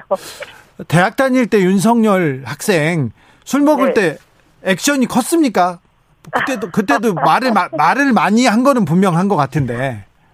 어, 뭐 술을 먹을 때가 아니라 그냥 기본적으로는 좀저 어, 체격이 키도 크시고 하니까 네. 이렇게 좀 액션이 크시잖아요. 그렇죠. 기본적으로 어, 네, 액션이 큽니다. 네, 네. 네, 자. 그런 점은 있죠. 그러니까 약간 리더 같은 네. 우리 뭐 후배들이 봤을 때는 마청 같은 그런 이미지 예. 그런 게 있으셨죠. 네. 아, 자, 선거가 며칠 남지 않았는데 마지막 변수라고 할 수 있는 야권 단일화가 성사됐습니다. 이 네, 네. 에, 야권 단일화는 음, 예상하셨어요? 어, 저희가 뭐 끝까지 끈을 놓지는 않겠다고 했는데, 이제 뭐, 아, 과연 안철수 후보도 결단을 내려야 되는 거고, 또 윤 후보는 처음부터 널, 뭐, 굉장히 야- 야권 단일화에 대해서 적극적이고 포용적이셨거든요. 네. 그래서 가능할까 했는데, 그래도 다행히 마무리가 돼서 다행이라고 생각합니다. 지금 당에서 다 다행이다. 그래도 네. 승리의 마지막 파일을 그 끼웠다 이렇게 생각하시는 거죠? 어, 근데 뭐, 야권 단일화가 승리의 필요 충분 조건이다, 이렇게 꼭 생각하는 건 아니고요. 네. 그러나, 어쨌든 국민들의 정권 교체의 마음을 다 모아, 모았다, 원팀을 만들었다, 예. 이런 점에서 의미가 있다고 생각을 네. 합니다. 1719님이 이런 질문 하셨어요. 이준석 대표와 안철수 후보 물과 기름으로 보이는데 앞으로 관계 좋아질까요? 이렇게 얘기합니다. 어, 뭐, 지금 이제 우리가 그 단일화 하면서 선언문을 보면 합당 뭐 앞으로 해야 될 일들이 같이 해야 될 일들이 많이 있습니다. 네, 많더라고요. 뭐 그 과정이 뭐 무슨 매끄럽게 이렇게 어, 진행된다 이렇게 막 확신해서 말씀드리기는 어렵고요. 네. 어, 여러 가지 뭐 좀 삐그덕삐그덕 어려움도 있을 수 있지만 궁극적으로는 현명하게들 만들어가지 않을까 이렇게 생각해 봅니다. 네. 안철수 후보를 지지했던 분들이 좀 허탈하다 이런 얘기도 하는데 좀 이런 부분을 토닥토닥 달래는 것도 중요할 것 같습니다. 어, 결국은 안철수 후보가 주장했던, 추구했던 뭐 가치, 이념, 이런 부분을 얼마나 포용하느냐의 문제라고 생각을 합니다. 네. 후보께서 뭐 그런 부분에 대한 충분한 의지도 표명하셨고, 또 앞으로도 그렇게 하실 거라고 봐요. 그래서, 네, 그런 부분 이제 후보께서 해야 될 몫도 남아 있고요. 또 당의 다른 구성원도 이런 부분에 대해서 양보할 건 양보하고, 또 우리가 같이 갈 건 같이 해야 되지 않나 이렇게 봅니다. 네. 김동연 후보는 이재명 후보하고 이렇게 단일화를 했고요. 안철수 후보는 윤석열 후보하고 단일화를 했습니다. 네, 예. 비교해서 어떻게 생각하세요? 저이 김동연 후보하고 질문을 지금 김, 놓쳤습니다. 김동연 후보하고 이재명 후보하고 아, 단일했습니다. 해보라고요? 네. 김동연 후보와 이재명 후보의 단일화 그리고 안철수와 윤석열의 단일화 서로 어떤 음, 뭐 차이가 있고 누가 파괴력이 클까요? 글쎄, 김동연 후보, 이재명 후보 단일화는 특별한 의미를 잘 못 갖는 것 같아요. 실질적으로 김동연 후보가 어떤 어, 뭐, 그동안의 지지율 면에서도 그렇고요. 지지율 뿐만 아니라 김동연 후보가 상징하는 것이 약하지 않았습니까? 그래서, 어, 뭐, 그렇게 큰 시너지가 있을 것 같지는 않고요. 안철수 후보는 그동안, 그, 줄기차게 정권 교체를 같이 말씀하셨고, 물론 이제 이 정치를 좀 더 다양한 정치 영역에 있어서 다양한 목소리 좀 다당제 정치도 필요하지 않냐 이런 주장도 하셨지만 큰 틀에서 함께 해주신 거라서 저는 훨씬 더 안철수 윤석열 윤석열 안철수 단일화가 큰 의미를 가질 것이다 이렇게 봅니다. 네. 오늘 윤석열 후보는 부산에서 투표를 하고 부산에서 유세를 했는데 부산 출신 안철수 후보하고 손을 잡았으면 좋았을 텐데 어, 장재원 의원하고 손잡고 나오더라고요. 뭐 장재원 의원이 뒤에서 안철수 단, 후보와의 단일화를 가장 앞장서서 또 성사시켰기 때문에 음. 그것도 또 의미가 있는 일 아닐까 이렇게 생각을 하고요. 오늘 유세가 사상 쪽에 잡힌 것 같습니다. 예. 네. 아니 근데 안철수 후보가 나서줘야 될 것 같은데 대, 선도 얼마 안 남았는데. 어, 일단은 좀, 어, 정리해야 될 게 좀 있으신 것 같고요. 곧 또 나서시지 않을까 이렇게 봅니다. 예, 사실 또 그 당원들이나 다독거려야 될 부분이 많지 않겠습니까? 네. 예. 어, 마지막으로 음, 네. 동작에 계시니까 수도권 민심 어떻습니까? 수도권 표심. 어, 수도권 이제 서울하고 네. 또 경기 인천하고 조금 다른 것 같아요. 서울이 근데 중요한 것 같아요. 서울 어떻습니까? 서울은 저는 많이 좋습니다. 많이 좋다 이렇게 보여집니다. 아. 사실 이 정권의 가장 큰 대표적인 실패 정책, 부동산 정책으로 인해서 가장 많이 타격을 입은 주민들이 서울이거든요. 네. 그래서 그런지 서울 표심은 상당히 좀 안정적이지 않느냐 이런 생각을 하고 있습니다. 저기 국민의힘에서 서울에서 이기면 이번 선거 이긴다 이런 또 계산이 좀 있죠. 네, 그렇습니다. 저희가 계산할 때 네. 서울에서 이기면 이길 것 같다. 이렇게 저희가 이제 표 계산을 해봤을 때 그렇게 보거든요. 그런데 서울에서 지금 넉넉하게 이기고 있습니까? 아, 제가 이렇게 말씀드리면 또 겸손하지 않다 그럴 수 있습니다. 근데 네, 근데 서울, 정확 서울 표심은 네. 저는 뭐 경기 인천보다는 서울이 조금 더 낫다고 생각을 하고요. 아 예. 그러나 뭐 저희가 사실 선거가 끝날 때까지 끝난 것이 아니기 때문에 네. 매사 더 저희의 진심을 알리고 특히 또 이재명 후보는 이번에 좀 너무하지 않았습니까 사실 어떤 부분요? 민주당의 그러니까 이재명 후보의 뭐 부패 관련된 여러 가지 문제라든지 뭐 그동안 정가 사범 뭐 이런 모든 문제가요. 어 민주당 오늘 디지털 팀 네 40명이 우리 당에 와서 어, 지지 선언을 했습니다. 윤 후보. 예. 깨시연이라고 예전에 조국 수호 집회하던 단체도 저희 윤 후보를 지지했고요. 또 최근에 문꿀 오소리도 오소리 소속의 14,000명인가도 지지 선언을 한 것으로 알고 있습니다. 결국 이재명 후보 너무 부끄럽다. 이런 이야기들이더라고요. 그래서 네. 어, 저는 이번 선거 마지막으로 가면 많은 분들이 어, 객관적인 평가를 이제 하실 것이다. 이렇게 생각합니다. 어, 마지막 토론에서 대장동 특검 관련해서 누가 네, 대통령이 되든 특검하자. 어? 특검하자 책임지자 이렇게 이재명 후보가 던졌는데 윤석열 후보가 왜 대답을 안 하셨을까요? 아니 지금 여태 여태까지 수사 뭉개고 덮었던 게 이재명 후보잖아요. 그리고 특검은 예전부터 하자 그랬는데 네. 민주당 다수당인 민주당이 제대로 안 해서 못했잖아요. 윤석열 후보도 특검하자는데 특검하자는 데는 동의하시는 어. 거죠? 거기에는 동의하지만 그 말씀이 제- 웃기잖아요, 사실. 아니 여태까지 특검 안 해놓고 선거 내일 모레 앞두고 특검에서 문제가 되는 사람 물러나자? 아유, 이거는 정말 무슨 국민들 수준을 어떻게 보고 하는 이야기신지 하는 생각밖에 안 들고요. 대장동 사건은 상식이 있는 분들이라면 다 판단하실 거라고 생각합니다. 아무튼 대장동 문제에 대해서는 검찰이든 특검이든 좀 명명백 백하게 좀 밝혔으면 좋겠어요. 저는 저는 꼭 밝혀야 된다고 생각합니다. 그리고 그렇기 때문에 저희가 꼭 선거에 이겨야 된다고 생각합니다. 왜 대장동 사건에 지금 초과이익 환수장 이 삭제된 것이 핵심인데 그 결제 라인에 두 분이 극단적 선택을 했잖아요. 그분들이 왜 극단적 선택을 했을까? 저는 수사가 뭉개지고 본인들한테 모든 책임이 덮어 씌워지는 것 같은 그런 것에 네. 저는 압박을 받아서 저는 극단적 선택을 한 거 아닌가 그렇게 생각을 합니다. 그 두 분의 억울한 죽음을 어, 밝히기 위해서라도 저는 대장동 사건 수사 반드시 제대로 해야 된다고 네. 생각합니다. 윤석열 후보의 부친 집을 김만배 씨 누나가 산 것 그 부분도 좀 알려주세요. 지금 균형 맞추시려고 그 말씀 아니요, 그것도 궁금해서 그렇습니다. 자, 아니 다음 그거는 집 부동산에 내놨는데 와서 산 걸 어떻게 합니까 도대체? 왜 하필 그랬을까? 자, 마지막으로요. 저희도 모르는 일이죠. 그분이 네. 그동안 연희동의 집을 수십 차, 수십 채를 봤, 봤었다고 합니다. 워낙, 워낙 연희동의 집을 살려고 했던 분이라고 합니다. 김만배 씨 누나가. 네. 자, 그리고요. 나경, 알려져 있습니다. 나경원 의원님, 2030 여성의 표심은 어떻게 움직 일까요? 아, 저는 합리적 판단을 하실 거라고 생각을 하고요.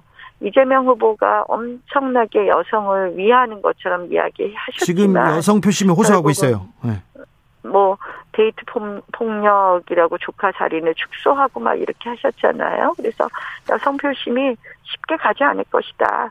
조카의 그 살인 사건을 데이트 폭력, 심신미약 이런 표현을 하신 걸 보고 아, 여성이 안전한 나라를 정말 만들어 주실까 하는 그런 의문을 가질 것이다. 그래서 합리적으로 판단해서 윤 후보에 상당한 지지를 보낼 거라고 생각합니다. 아, 윤석열 후보는 그렇다 치고, 그런데 이준석 대표 때문에 나, 나, 국민의힘 못 찍겠다는 여성들이 그런 여성 표심이 좀 있는데요. 후보가 이, 이준석 후보가 아니니까 윤석열 후보 보고 판단해 주실 거다 이렇게 기대해 봅니다. 네, 알겠어요. 마지막으로 역대 대통령을 예측했던 쪽집게라고 하는 미국 타임즈 인터뷰 왜 윤석열 후보는 안 했대요? 아 저는 그 그 내용은 잘 몰라서 대답을 못 아, 드리겠습니다. 그래요. 타임즈 네. 인터뷰 한 사람이 대통령이 됐는데 이번에 이재명 후보만 해가지고 왜안 아, 했을까?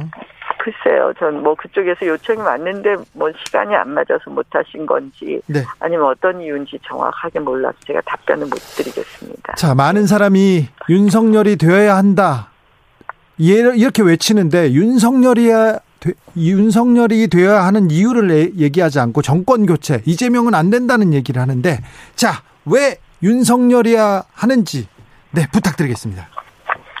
저는 뭐 후보자의 인성 그동안 후보사의 자질 이런 것만 비교해도 이재명 후보는 도덕성이라든지 지금 부정부패의 혐의라든지 이런 걸 봐서 절대 대선은 안 되는 후보라고 보고요.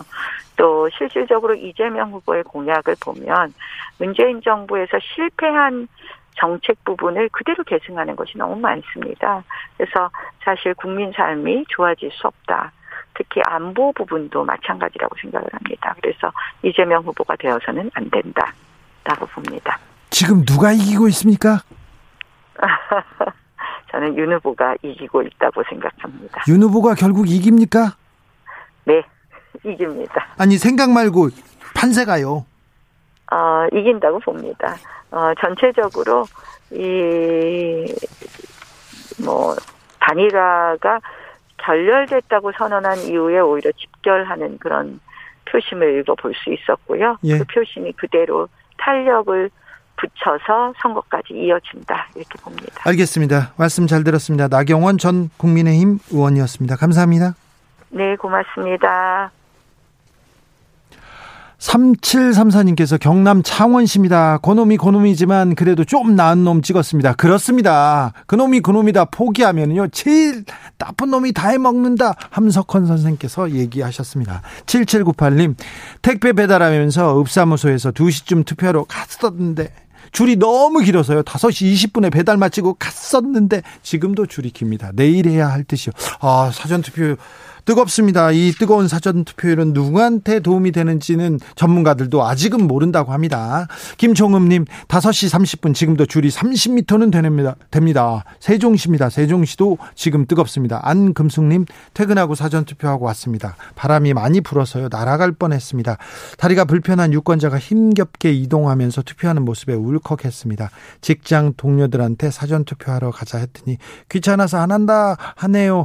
그런 분들한테도 말씀 말씀하셔야 됩니다. 투표로 세상을 바꾸자고요.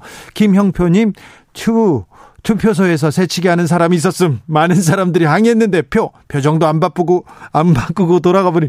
요새 이런 사람들이 있어요. 요새 공중도덕 안 지키는 그런 사람이 있습니까? 요새 밖에서 막 마스크 안 쓰고 그런 사람이 있습니까? 요새 줄 안 서는 사람도 있다니. 아, 참, 걱정이네요. 바람 얘기가 돼서 또 산불 걱정입니다. 4646님께서 울진에서 난 불이 강원도 삼척까지 넘어오고 있어요. 삼척에서 한국가스공사가 있는데 불이 계속 번질까 걱정입니다. 빨리 진화되었으면 합니다. 울진 산불 진화 상황은 속보 들어오는 대로 전해드리겠습니다. 부디 빨리 진화되고 인명 피해 없고 재산 피해 그리고 원전 피해 없기를 아, 바라고 있겠습니다. 대선을 향해 외쳐라. 하루 한 소원. 주진우 라이브 청취자들이 보내주신 정치권에 바라는 소원. 하루에 하나씩 정치권을 향해 날려드립니다. 오늘의 소원은 8995님. 제발 사람 냄새 나는 정치를 꼭 해주시길 바래요. 단 하루 만에 죽일 듯이 싸웠다가 바로 또 훈훈하게 웃었다가 뉴스를 볼수록 무서워지네요.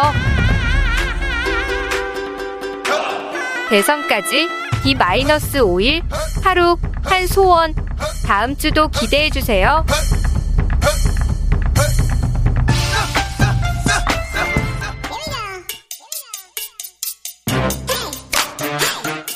뉴스를 향한 진지한 고민 기자들의 수다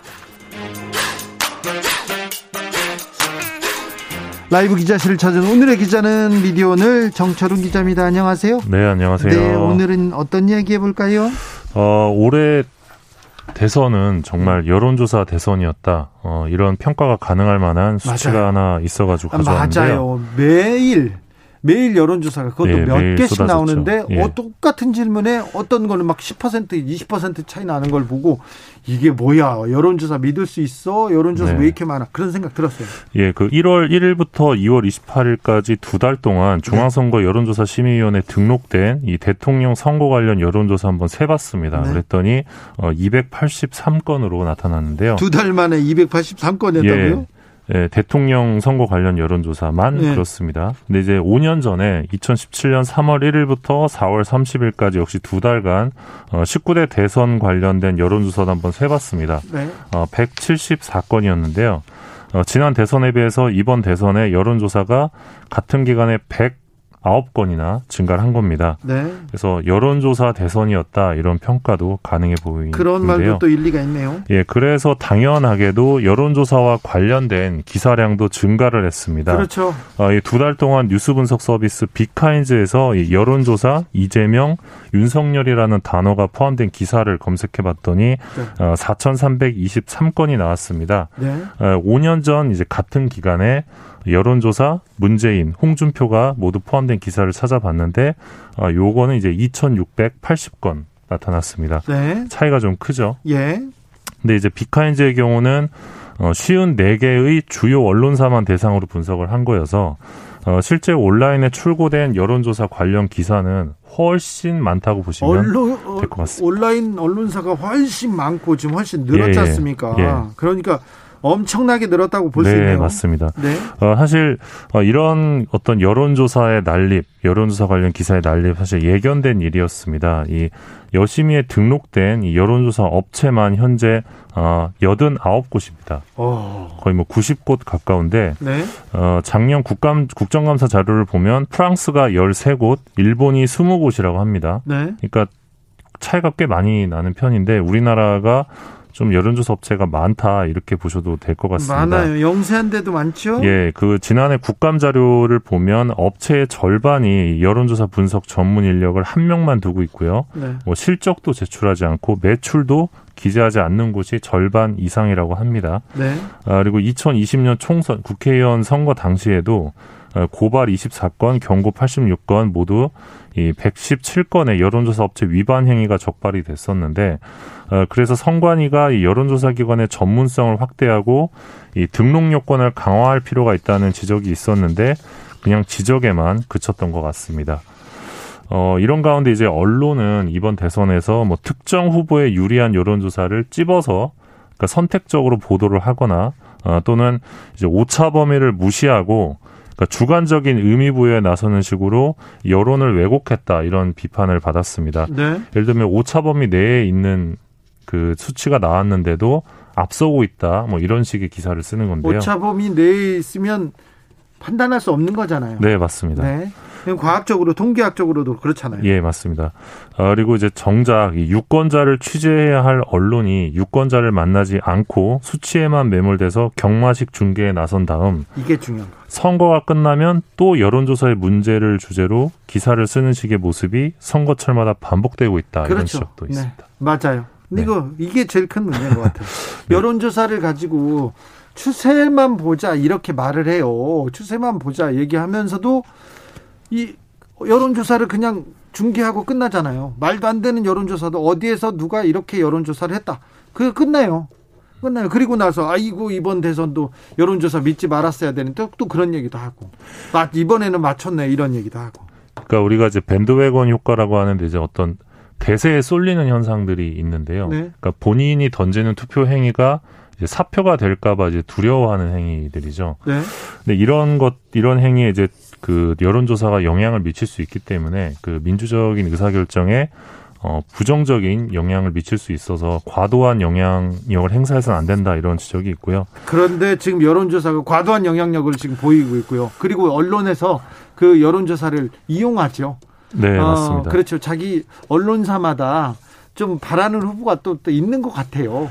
예, 그리고 또 언론사가 여론조사를 직접 갖고 있는 경우도 있습니다. 네. 네. 그래서 수치가 어, 좀 수치가 좀 의미 있을 때는 내보내고 좀 자기네들한테 불리하면 안 내보내고 그런 경우도 많죠. 예, 특히 이제 그래서 지방선거 때 문제들이 좀 많은데 그래서 어 지금 청취자분들께서 너무 이 여론조사 결과에 의미를 두지 않고 이 본인이 생각했을 때 제일 좋은 후보에게 그냥 투표하시면 될 것 같습니다. 알겠습니다. 네.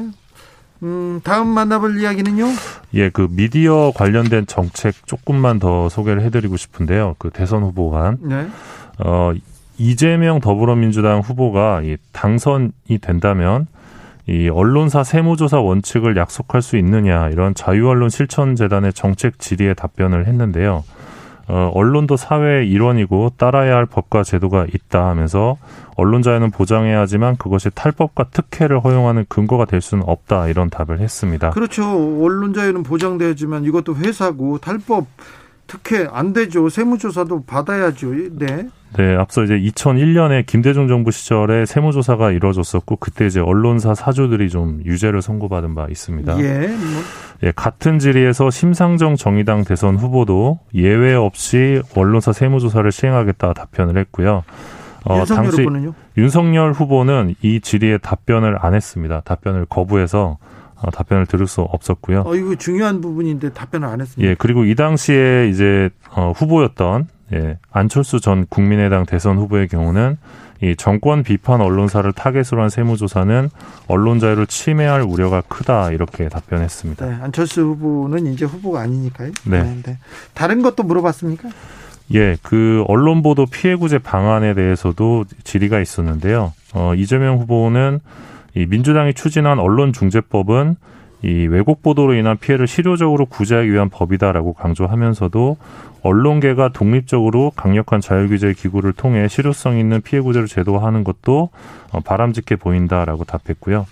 어, 심상정 후보는 어, 적정한 위자료 산정 기준을 세우고 적용할 방법을 찾아야 한다. 이렇게 답을 했습니다. 윤석열 후보는 답을 안 했습니까? 네, 여, 윤석열 후보는 답을 안 했는데요. 윤석열 후보가 그런 비슷한 인터뷰를 했지 않습니까? 네, 그 앞서 TV 토론에서 이 자율규제 기구와 관련해서 어, 대단히 위험할 수 있다라면서 명확한 반대 입장을 내놨었는데요. 네. 윤 후보의 경우는 이 사법 시스템에 의한 언론의 철저하고 혹독한 책임을 강조한 바 있습니다. 네. 자, 아니 근데 허경영 후보 컨텐츠가 뭐 만들어졌는데 방송을 합니까 안 합니까? 어, 요즘 그 주진우 기자보다 더 유명한 주 기자가 있습니다. 제가 깜짝 놀랐어요. 옛날에는 주 기자 하면 제가 제일 먼저 뜨고 네. 저 관련 영상이 떴는데 요새는 제가 써보니까 주 기자 하니까 다른 사람이 나오더라고요. 그리고 네. 어, 저는 잘 안 나와서 깜짝 놀랐어요. 예, 그 SNL 코리아라고 이제 OTT 저 쿠팡 플레이 오리지널 콘텐츠. 네, 어디에서 거기, 보는 건지는 잘 몰라요, 저는. 네, 쿠팡 플레이에서 보실 수 있고 유튜브에서 이제 뭐 압축 영상이 있긴 한데요. 네. 거기에 이제 주현영 씨가 대선 후보 연속 인터뷰를 하고 있습니다. 그분이 주씨입니까? 네. 그분은 기자입니까? 아, 이제 그 SNL상 이제 인턴 기자로 등장을 합니다. 인턴 기자인데 연 기자입니까? 그러면 예, 연 기자입니다. 아, 연 기자가 기자 역할을 하는 사람이 있는데요. 그런데요. 네, 근데 이 주 기자가 이제 매번 정치인을 인터뷰하고 네. 어, 대선 주자도 대선 주자도 인터뷰하는데 어, 제 옆에 있는 주진우 기자처럼 되게 날카로운 질문을 던지 던져서 네. 예, 되게 당황해 하세요 정치인들께서. 네. 어, 그래서 좀 인기 코너인데 어, 허경영 국가혁명당 대선 후보 쪽에서 네. 어, 우리도 인터뷰를 했는데 영상이 안 올라오고 있다 이렇게 최근에 항의를 했습니다. 아 그래요? 인터뷰를 했는데 컨텐츠를 만들었는데 안 올렸어요? 그러니까 인터뷰가 심지어 작년 11월 30일 날 이루어졌습니다. 어, 오래 전에 했네요. 그래서 3개월이 지났는데 네. 왜 우리는 인터뷰가 방송에 안 나가고 있냐 이런 이제 항의를 좀 했고 네. 어 그래서 내일 어, 방송을 한다고 합니다. 아 그래요? 예. 네. 그렇습니다. 네, 네. 뭐 재미있을 것 같습니다. 네. 네. 그래서 보, 보고 판단하시겠죠, 뭐. 네, 뭐 허경영 후보도 대선 후보죠. 네. 네. 5597, 97님께서 광주인데요. 저도 슈퍼 배달하는데 아침부터 계속 줄이 50m 정도 쭉쭉 길어가지고요. 줄어들지 않습니다. 사전투표일 심상치 않습니다. 5082님 투명인간 돼서 표심 엿보고 싶네요. 얘기합니다. 5839님 귀찮아 투표권 포기하면 삶이 힘들어지잖아요. 그렇습니다. 내 산과 그리고 우리 그리고 우리 공동체를 위해서 누가 우리 대통령으로서 이 나라를 잘 이끌 건지 보고 생각하고 판단하고 이렇게 해서 투표해야 됩니다. 사전 투표하셨어요? 아 사전 투표 안 하고 본 투표 하려고요. 아 그렇습니까? 네. 네. 요즘 또 아이들이 네. 그 대선 후보들 벽보가 붙어 있잖아요. 네. 그 대통령이 뭐 하는 사람이냐. 네. 대통령 선거가 뭐냐 이렇게 물어보더라고요. 그래서 뭐라고 둘째 그랬어요? 딸이 이제 초등학교 1학년인데 네. 그래서 어, 대통령은 이제 시원이가 살아가는 데 있어서 되게 중요한 결정을 하는 사람이야라고 네. 이제 설명을 해줬습니다. 네. 그래서 아이랑 손잡고 예, 투표장에 갈 생각입니다. 네, 아이랑 투표하는 거 뭐 보여주는 거참 좋은 교육이죠. 네. 네 하나만 데려가려고요. 셋을 데려갈 수는 없어서. 알겠습니다. 다 데려가야죠. 손이 두 손밖에 없네. 네. 네 아무튼 하나는 업고 가요. 기자들의 수다 미디어 오늘 정철훈 기자 함께했습니다. 감사합니다. 고맙습니다. 교통정보센터 다녀오겠습니다. 김민희 씨.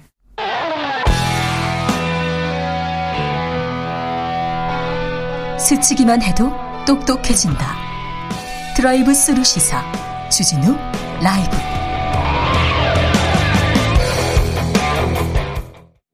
음.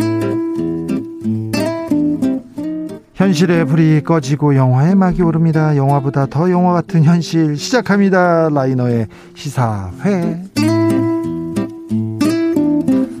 영화 전문 유튜버 라이너 어서 오세요. 네, 안녕하세요. 네, 잘 계셨습니까? 네, 잘 지냈습니다. 오늘은 어떤 얘기 볼까요? 네, 정말 지난 한 주 아, 정말 엄청난 사건들이 너무 많아 가지고요. 잘 기억하실지는 모르겠지만요. TV 토론이란 것도 있었고요. 아, 네. 단일화 결렬도 했고요. 단일화도 아. 되고요.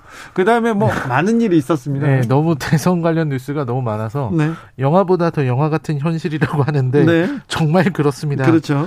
영화도 이렇게 만들 수가 있을까 싶은 생각이 많이 들었고요. 거기다가 코로나 네, 오미크론도 아 정말 거기에 러시아는 전쟁을 하고 있습니다. 전쟁까지요. 그렇죠. 예, 그래서 도대체 어떻게 이러한 한 주가 있을 수 있을까? 네. 이런 생각이 드는 시점인데요. 너무 네. 세상이 긴박하게 돌아가고 있는 것 같고요. 진짜 좀 불안해지는 것 같고요. 불안한 사람 많아요. 또 전쟁도 이게 이제 신냉전 아니냐, 뭐 3차 대전의 징후 아니냐, 뭐 이런 불안감도 있고요. 예. 또 이 전쟁도 전 너무 무서운데 이 어떤 일들이 벌어질까 이런 것들 때문에 상상하면은 참 아, 참 모르겠습니다. 정말 세상을 잘 모르겠다는 생각이 들고요. 예. 아, 그리고 이런 어떤 러시아의 선택이 어떤 결과를 가져올까 이런 생각도 좀 들었어요. 네. 한편으로는 그런 생각도 들었습니다. 푸틴이 언젠가는 자신의 이번 선택을 후회하지 않을까? 네. 아, 어쩌면 타임머신을 준다면 네. 과거로 돌아가서 어, 그, 그 전으로 돌아가서 자신이 했던 어떤 악행을 되돌리고 싶어 하지 않을까? 저도 그런 생각을 좀 해봅니다. 만약에, 음. 만약에 전 세계에서 푸틴에 대한 반대, 그리고 전쟁에 대한 반대 목소리를 내지 않습니까? 그 목소리가 러시아에 끼쳐서 음. 러시아 사람들이, 러시아 민중들이 들고 일어나고 지금까지, 지금껏 있었던 푸틴의 독재에 대해서 반기를 들기 시작하면, 아, 러시아도 조금 더 나아지지 않을까 그런 생각도 조금 해봅니다. 아, 네, 굉장히 기대입니다. 세, 계 평화를 위해서는 그런 일이 있으면 너무 네. 좋을 것 같은데요. 네. 바람입니다. 근데 또 제가 보는 푸틴은 또 그런 걸 다 코웃음 치면서 네. 전혀 반성하지 않을 것 같다는. 오늘 우크라이나에 네. 원자력 발전소를 공격했어요. 그러니까요. 네. 그래서 결국 이 선택이라는 게 네. 정말 우리 삶에서 가장 중요하다는 생각이 들고요. 우리는 또 앞으로 대선 이제 대선이니까요. 어떤 후보를 선택하느냐 엄청나게 중요한 일이라는 생각이 듭니다. 그렇죠. 아, 그래서 오늘 소개할 영화는요. 이러한 선택의 중요성 이걸 보여주는 작품입니다. 미스터 노바디라는 영화입니다. 미스터 노바디 크게 알려진 작품은 아니네요. 네네 이 영화가요 우리나라에 개봉했을 때 16,000명 정도를 동원했기 때문에 네. 어, 흥행이 많이 안 된 영화라 네. 아마 많은 청취자분들께서 네. 모르고 계실 거예요. 16,000도 많은 거예요. 제가 한 명, 두 명 이렇게 모아봤기 때문에, 아우, 참 많은 건데, 네. 네, 16,000도 많긴 한데요. 네, 그, 런 그렇게 보면 많은데, 네. 아마 이 영화 보신 분들 대부분이 제가 볼 땐 자레드 레토의 팬이지 않을까, 이런 생각도 드는데요. 네, 어, 유명한, 유명한 감독, 과 유명한 감독인데 많이 들어봤어요? 예, 감독이 이제 벨기에 감독인데 예. 자크 반 도르말 혹은 자크 반 도마엘 이렇게 읽는데요. 예. 제 8요일이라는 어, 예, 걸작을 만든 제 8요일은 알죠. 예, 그런 감독인데요. 예. 아, 근데 왜 이렇게 흥행이 안 됐을까 생각해 보면 사실 네. 이 감독의 작품이 꽤 난해합니다. 네. 좀 어렵고요. 네. 그리고 우화나 이런 판타지로 들어가는 부분들이 좀 많기 때문에 네. 대중적인 인기를 얻기는 조금 어려운 부분이 있었던 것 같아요. 그래서 또 좋아하는 사람도 있어요. 네, 그리고요. 또 이 영화를 위해서 시나리오를 시나리오만 7년을 준비했다고 합니다. 네. 그러니까 그만큼 이제 플롯이 되게 잘 구성돼 있고 그리고 또 어떤 의미에선 난해하고 네. 또 해석할 게 많아지니까 어려워지는 거죠. 미스터 노바디 영화 속으로 들어가 보겠습니다. 네, 영화의 첫 번째 시작은 이제 원인과 결과에 대한 맹신을 이야기하는 뭐 비둘기 심리 이론 이런 걸 소개하면서부터 시작을 합니다. 영화가 초반부터 조금 어렵고요. 네. 아, 그리고 잠에서 깨어난 노인 니모라는 주인공인데 니모가 물고기가 아니고 네, 네, 네, 노인입니다. 네, 니모라는 이름의 노인인데요. 이 상담 장면이 나오고 그리고 이 사람이 자신의 이름을 니모 노바디라고 얘기를 합니다. 네. 그리고 자신의 별명은 크래프트다. 이렇게 얘기를 하는데 니모 아무것도 아닌 사람 이렇게 음, 네. 생각하면 되겠죠? 아무것도 아닌 니모입니다. 네. 이렇게 얘기한 건데요. 이 니모는 118세의 노인입니다. 어, 그래요? 예. 근데 이때가 이 영화의 배경이 미래예요. 네. 2092년이거든요. 예. 2092년의 미래에는 의료 기술이 너무 발전해서 이제 사람이 불로장생하게 되었습니다. 그래요. 그래서 이제 대부분의 사람들이 불로장생 시술을 받았는데 이제 니모는 그걸 거부한 사람이에요. 예. 그래서 자연사를 선택한 사람이기 때문에 네. 그래서 유일하게 최후의 자연사. 그래서 신문에도 나고 기자들이 찾아온 거예요. 네. 어, 당신은 왜 이런 자연사를 선택하게 되었는가. 예. 근데 이제 그런 어떤 기자와 얘기를 하면서 이 니모라는 노인이 자신의 과거를 돌아보기 시작했는데 네. 근데 돌아본 과거가 하나가 아닌 겁니다. 그래요. 과거가 너무 많이 있는 거예요. 여러 명의 인생이 섞인 것처럼 다양한 과거들이 있었던 겁니다. 네. 그게 왜 그런 거냐면 자 여기서부터는 이 영화가 되게 어렵기 때문에 단순하게 이해해 주셨으면 좋겠습니다. 예. 그 망각의 천사의 실수로 이 사람은 미래를 기억할 수 있게 되었다. 예. 이런 이야기가 나옵니다.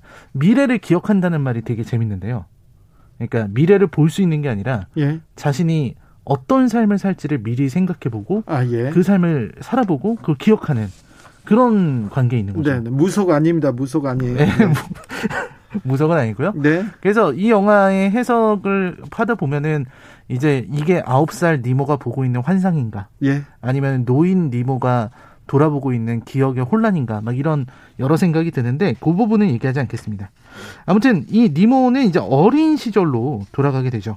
어린 시절에 처음에 이제 부모를 선택해서 부모에 의해서 태어나고요.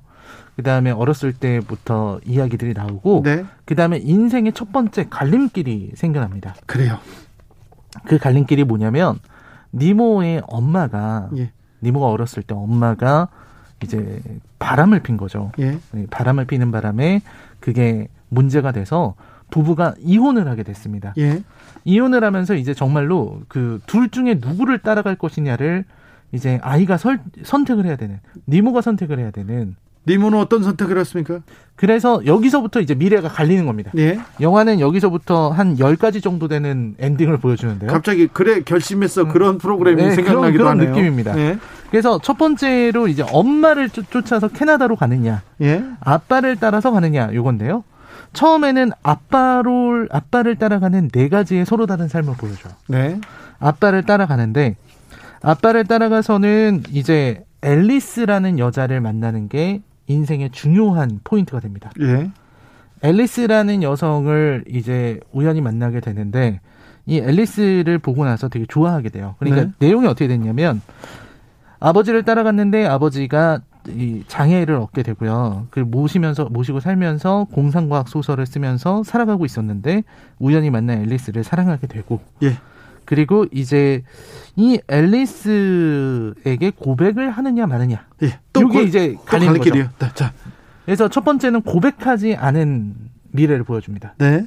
고백하지 않으면요. 고백을 하지 않고서 살았더니 오토바이를 타고 가다가 낙엽을 밟고 쓰러져서 병원 신세를 지게 됩니다. 네. 그래서 아 이거는 아니구나. 야, 고백해야죠, 그럼. 어, 고백하는 인생을 한번 살게 되는데 고백했더니 고백을 했더니 안타깝게도 앨리스는 다른 남자를 좋아하고 있었습니다. 아이고 이것도 예. 네, 그래서 니모가 앨리스한테 차여요. 네. 차이고 나 차이고 나서 니모가 마음을 독하게 먹습니다. 네. 이제 나는 다시는 운을 시험하지 않으리라. 그리고 지금 내 오토바이에 타고 있는 여자 진이라는 여자가 있는데 예. 진과 결혼하겠다. 예. 그렇게 하- 생각하고 그리고 내가 부자가 되겠다. 예. 부자가 돼서 복수하겠다. 그래서 진이란 여자하고 결혼했어요? 네, 실제로 결혼을 하고요. 예. 부자가 되는 삶을 살긴 했는데 네. 정말로 사업가가 돼서 부자가 됐습니다. 근데 그 삶에서 큰 의미를 찾지 못하고 삶의 가치를 찾지 못하고 이렇게 늙어버렸어요. 그래서 다시 네 번째 삶인데요. 예. 네 번째에서는 앨리스한테 고백을 할때 네. 다른 방식을 사용해서 그녀의 마음을 얻게 됩니다. 아, 그래요? 미래를 어느 정도 아니까 네. 이제 그녀를 그녀의 마음을 얻을 수 있었죠. 예. 근데 문제는 니모랑 앨리스가 결혼하고 나니까 앨리스가 우울증에 걸리는 거예요. 아이고.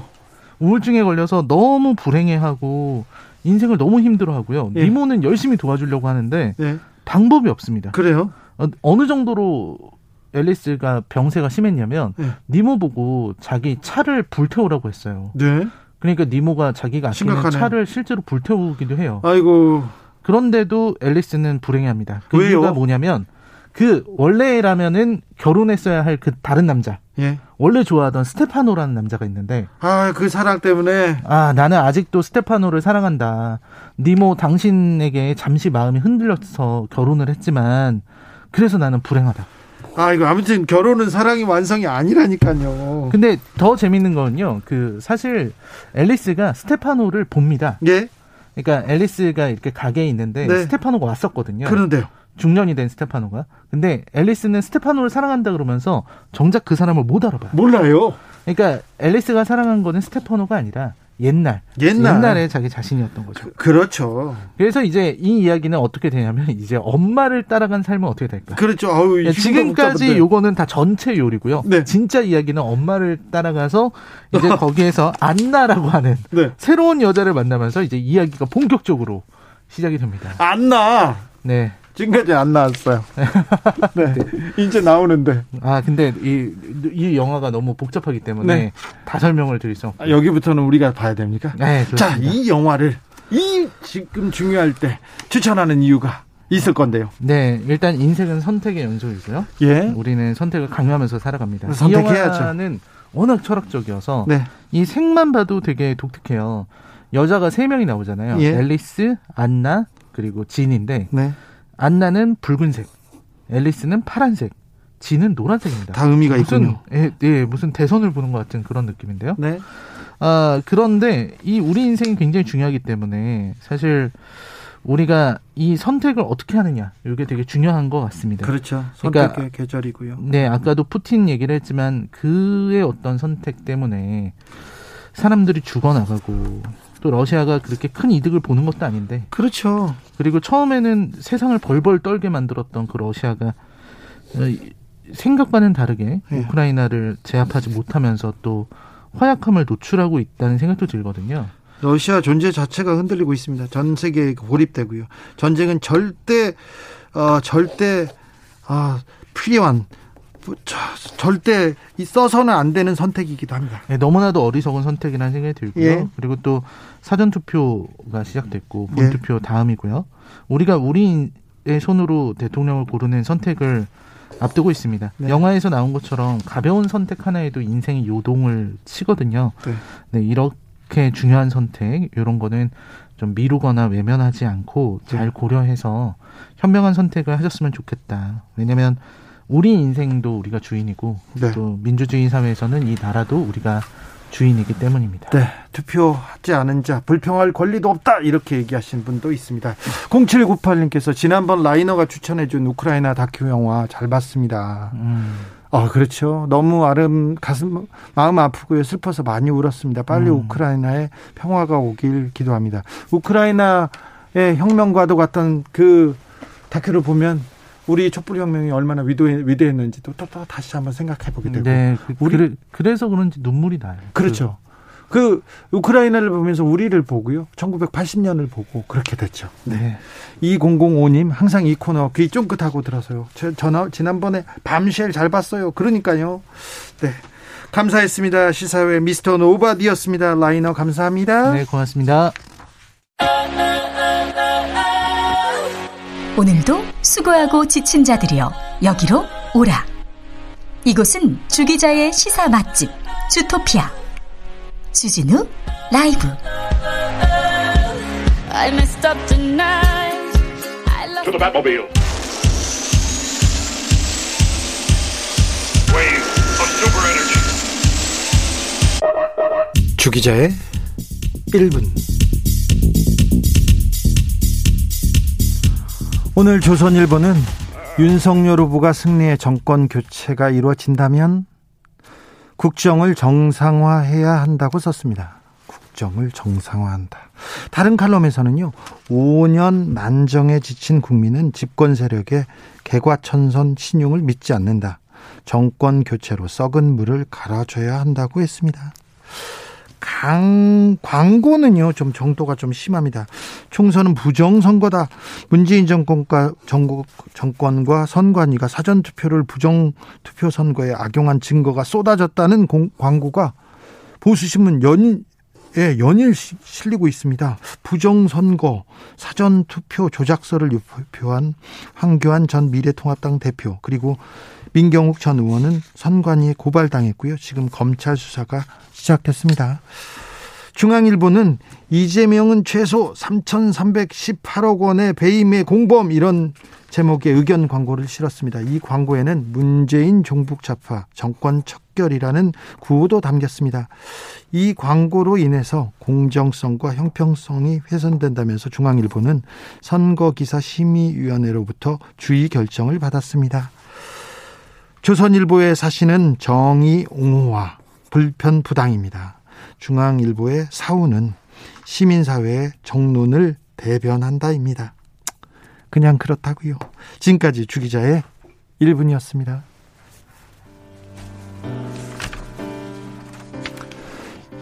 이소라의 바람이 분다 들으면서 여기서 인사드리겠습니다. 울진 산불이 강한 바람으로 진화의 어려움을 겪고 있다고 합니다. 더 크게 번지지 않기를 그리고 안전하게 아, 진화되기를 바랍니다. 그리고 인명피해, 시설물 피해 없기를 기도하겠습니다. 사전투표 첫날 오후 6시 기준 17.6%의 투표율로 마무리됐습니다. 내일까지 사전투표 계속됩니다. 그러니 오, 네. 투표해 주시고요. 저는 내일 스페셜로 돌아오겠습니다. 지금까지 주진우였습니다.